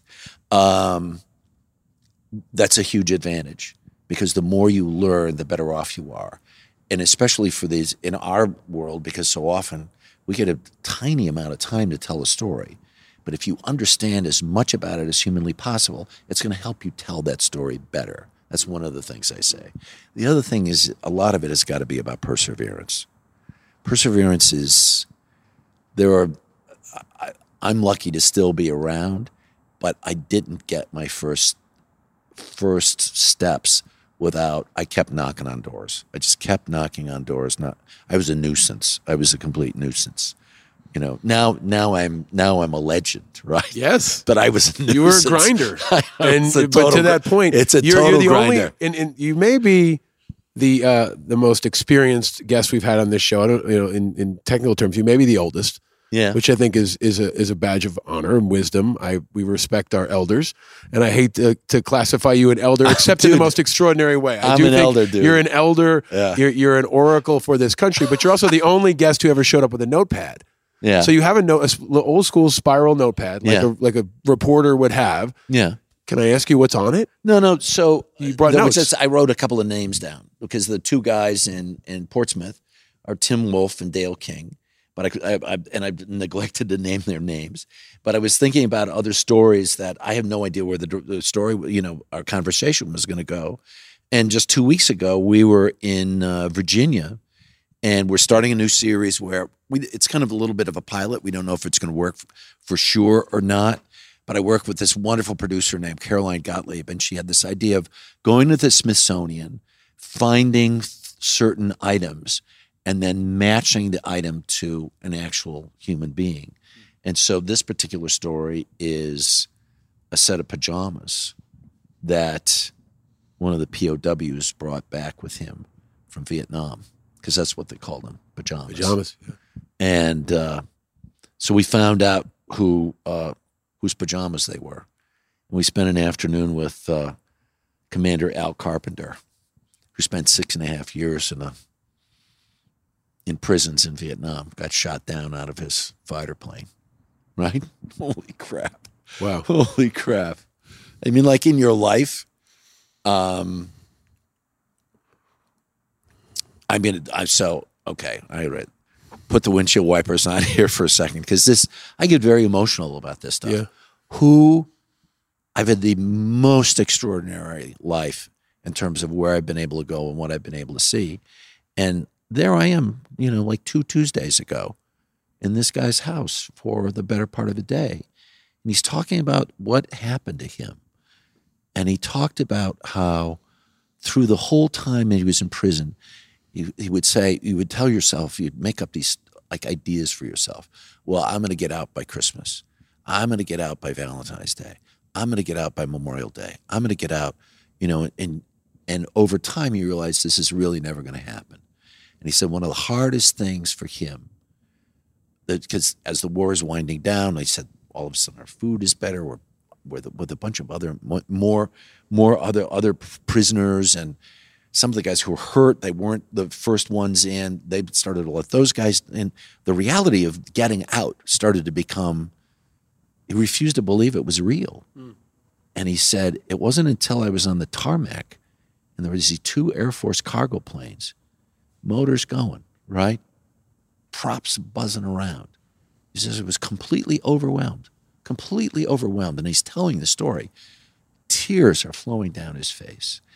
And we're just i'm just sitting there in silence watching him.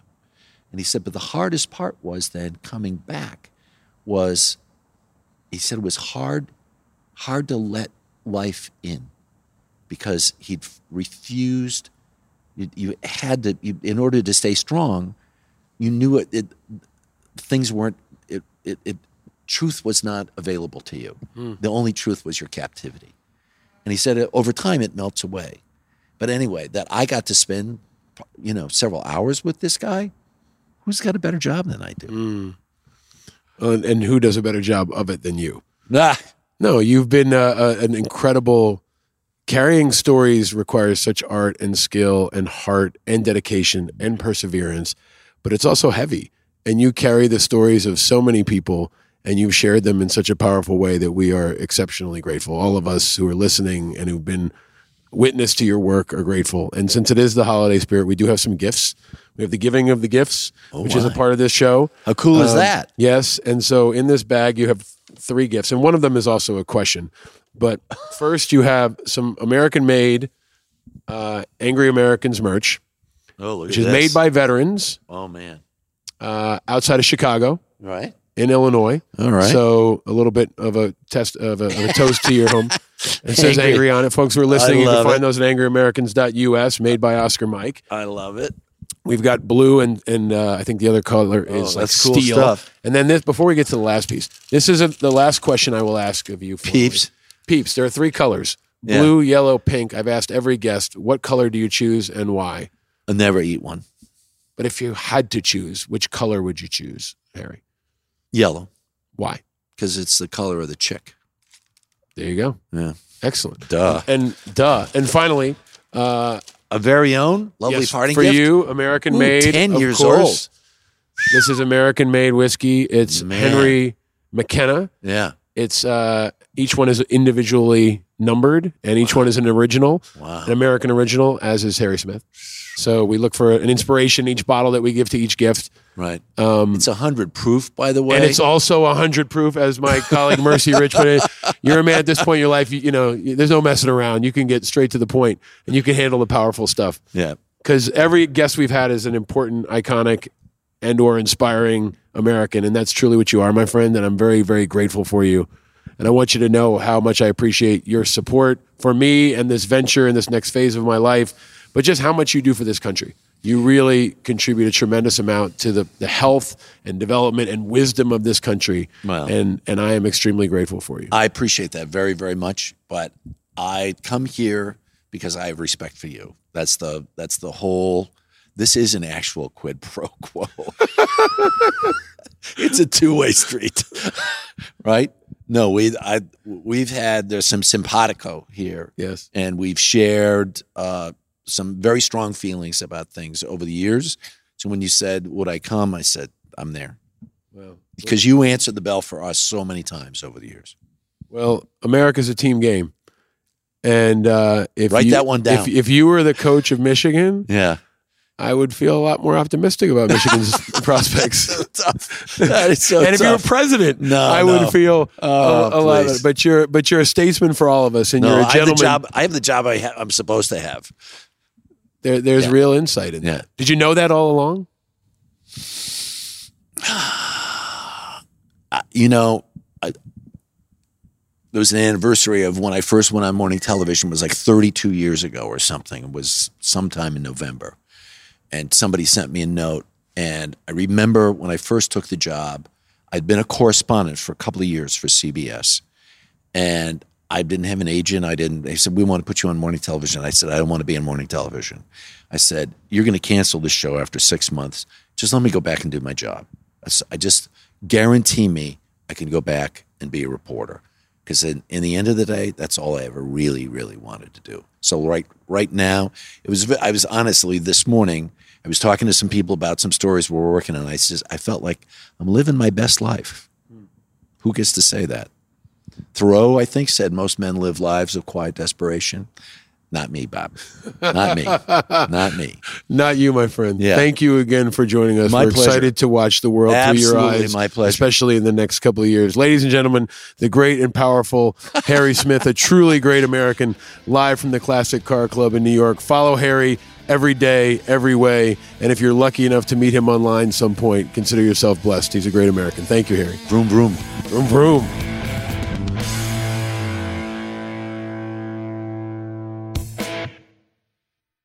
In our interview, Harry Smith and I enjoyed a little piece of America to bring in the holidays. We had a taste of some Fort Hamilton whiskey. Fort Hamilton whiskey is an inspiring brand and important supporter of this show. Please check them out at forthamiltonwhiskey.com. If you don't know, in August of 1775, Alexander Hamilton's Heart of Oaks militia orchestrated a daring raid on lower Manhattan. And under fire from the HMS Asia, they seized and repurposed the battery of British cannons, forming America's first artillery company. That's the spirit of revolution, and that's the spirit of Fort Hamilton whiskey. Fort Hamilton rye is a traditional northeastern American style rye, which has no corn in the mash. It's made purely with rye, malted barley, yeast, and water that gets a rich, full, and really robust flavor. And they barrel it at a low proof for a smoother profile that emphasizes the rye grain over the barrel. It's non chill filtered and aged in heavily charred New American white oak barrels on the Brooklyn waterfront. Pretty soon you'll be able to check them out in a new facility down there. And as is tradition for Eastern ryes, the warehouse is heated in winter to keep the aging process moving. This is how they did it in the Revolutionary days. But Fort Hamilton Whiskey is the first offering from Alex Clark Spirits, a Brooklyn based company. While it's excellent straight or over ice. It's also the perfect companion for some cool handcrafted cocktails that you can find on their website. So go to forthamiltonwhiskey.com, check them out, find out where it's sold. If it's not near you, give the stores a call and ask them to ship it to you. Uh, or pick some up when you're in New York and look for more titles soon. They have a new double barrel, which is a real hit and super good. And it's a damn good drink, especially around the holidays. It's good stuff. And like this show and like everything we do, it's made in America. The founders of this country, like George Washington and Alexander Hamilton, were the original angry Americans. And they're the spirit behind Fort Hamilton Whiskey. Check them out, forthamiltonwhiskey.com.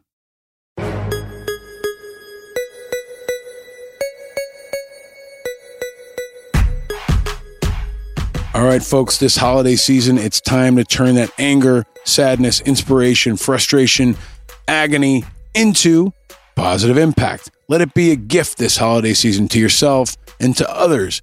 It's time to be a helper. Always look for the helpers. There will always be helpers, you know, even just on the sidelines. Because if you look for the helpers, you'll know that there's hope.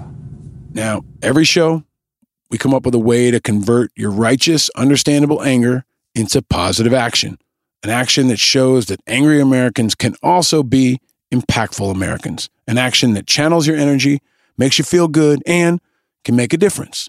And like this show, our actions are always packed with the four eyes of integrity, information, impact, and inspiration.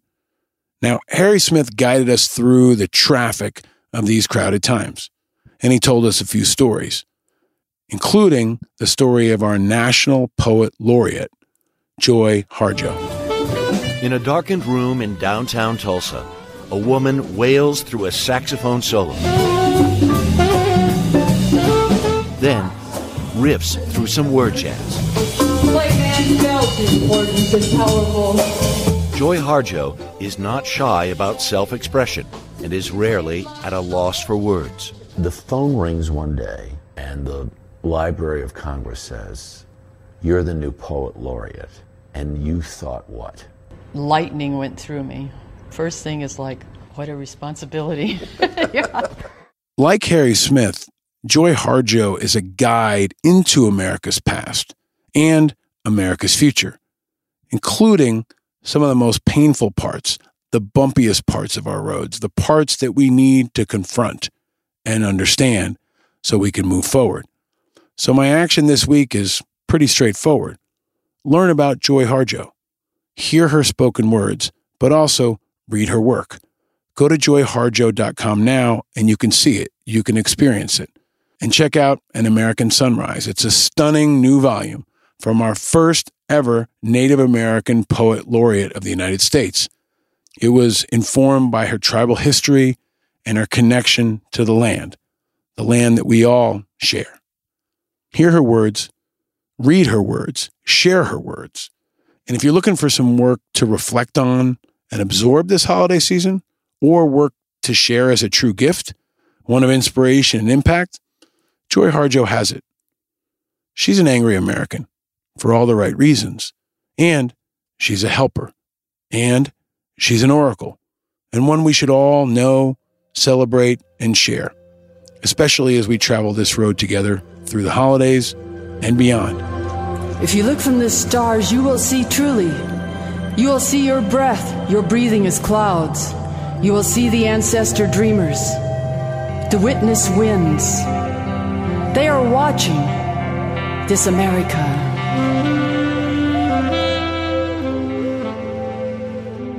If you've got a story to tell or a resource to share, find us on social media and use the hashtag Angry Americans and let me know. Don't just be angry, be active.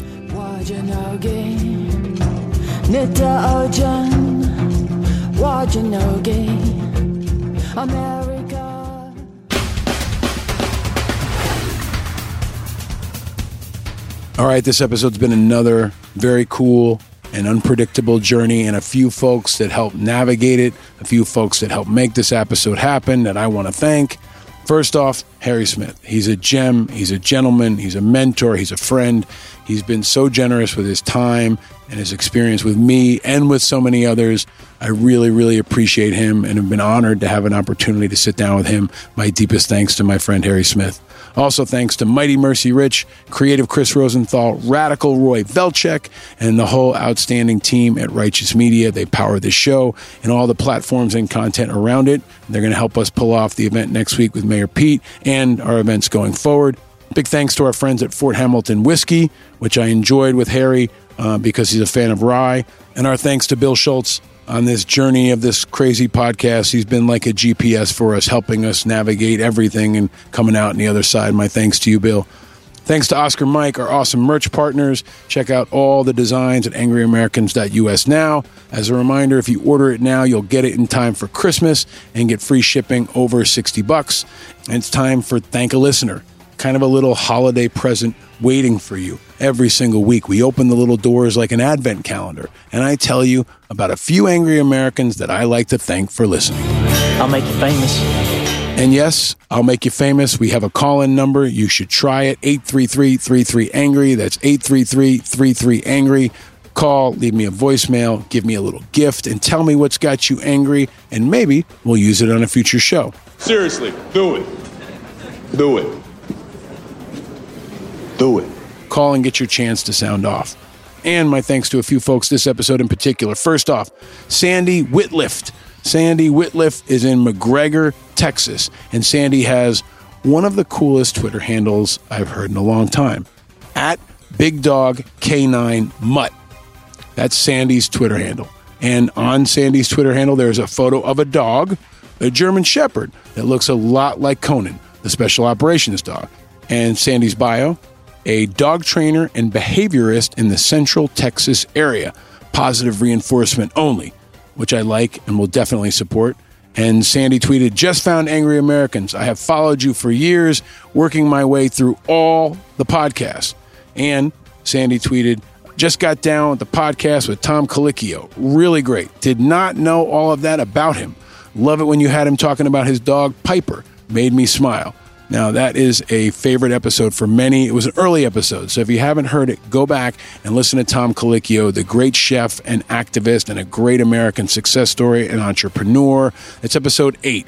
We also talk about Trump pardoning war criminals, the politics of food, Memorial Day, and you can learn what the great chef Tom Colicchio feeds his dog Piper. It may surprise you.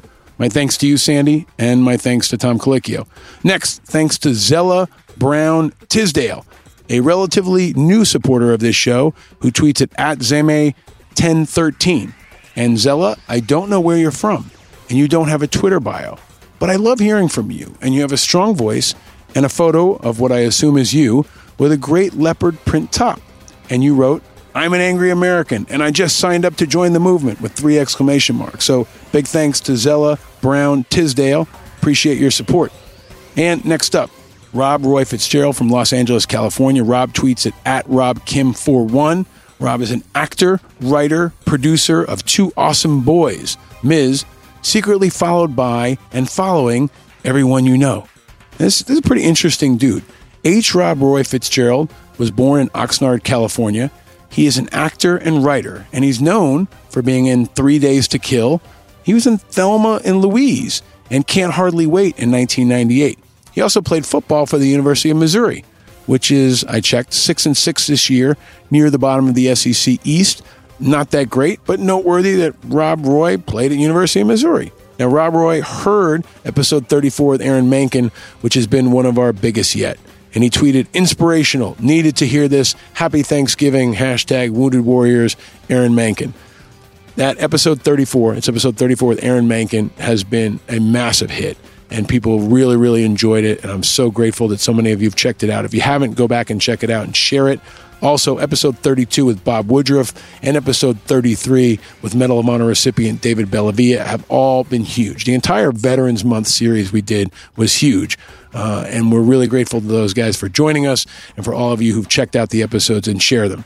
Veterans Month was huge, but more than all that, you all are huge. So thank you all for your feedback. Thank you for your support. Keep it coming.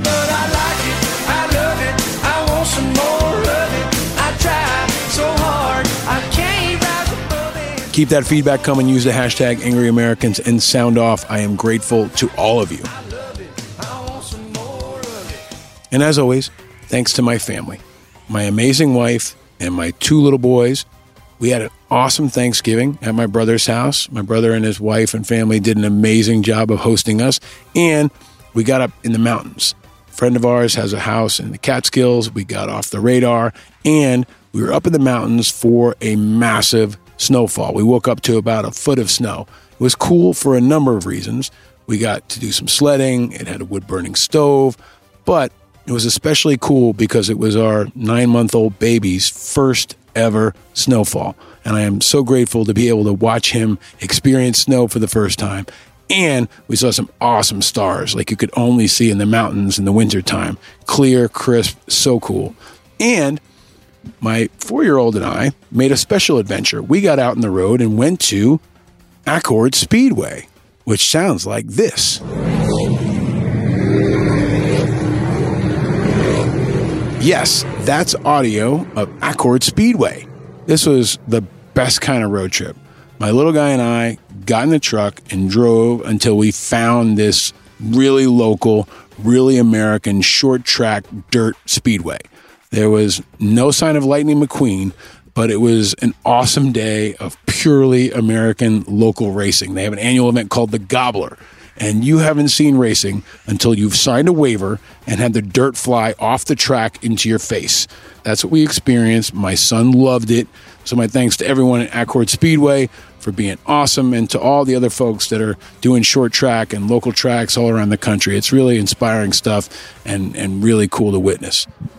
And finally, as always, my deepest thanks to you, dear listener, for tuning in. Please continue to tell your friends to check this podcast out. And if you're on an Apple device, leave the show a quick review. It only takes a minute, it doesn't cost you anything. And subscribe now. Tell your friends to subscribe, and you can have it hot and fresh waiting for you every Thursday morning. We try to get it up at zero dark 30. That's about 0301 Eastern time, which would be about midnight for you West Coasters, and just in time for your Thursday commute to work. If it's late, my bad. Hang in there. We'll try our best to always get it up early Thursday, all holiday season long. We're going to do a show the day after Christmas. We'll be running all the way through the holidays with some really cool guests. And Wednesday nights, check out our social media for guest the guest and a hint on who it is. You can guess the guest and win some very cool Angry Americans goodies. And definitely keep the feedback coming on social media. I see you, I hear you, and I'm with you. And next week, there's no guessing to be done. We'll be back with a fresh new show. Our very special guest, Mayor Pete Buttigieg. Mayor Pete Buttigieg is going to be on Angry Americans, so tell your friends to subscribe now, right after you finish listening to this. Hit the share button and text it to five of your friends. Five of your friends. Why five? It's my son's favorite number, at, at least this week. But share it with five people, share the show, hook them up, tell them to join us next week for Mayor Pete and for all the shows going forward. And if you want to join us in person for that interview, Go to angryamericans.us. You can find out information about how to get tickets. We will have some good food, some good drinks, an open bar, and some very cool people who share the same values and interests that you do. It's part of bringing this community of the show to life and folks that share the same commitment to the future of our country that you do. We're going to be there. We're going to have a great time, have a great conversation, and a great way to bring out the holidays. So go to angryamericans.us if you want tickets uh, and send them to folks in the area if you can't make it yourself. And until then, Stay tuned, subscribe for free, and share, and we'll keep this movement growing week by week. And of course, remember, it's okay to be angry. You're not alone. We're all a little angry, but that's because we're paying attention. And together, we can turn that vigilant anger into positive impact. And we can do it this holiday season on the streets, the highways, and the roads from Alaska to Washington to Texas to Michigan to Maine to Florida to Hawaii and Puerto Rico and everywhere in between. It's a beautiful country we live in. And this holiday season, I hope you can get out there and see a bit more of it. Get out there on that holiday road.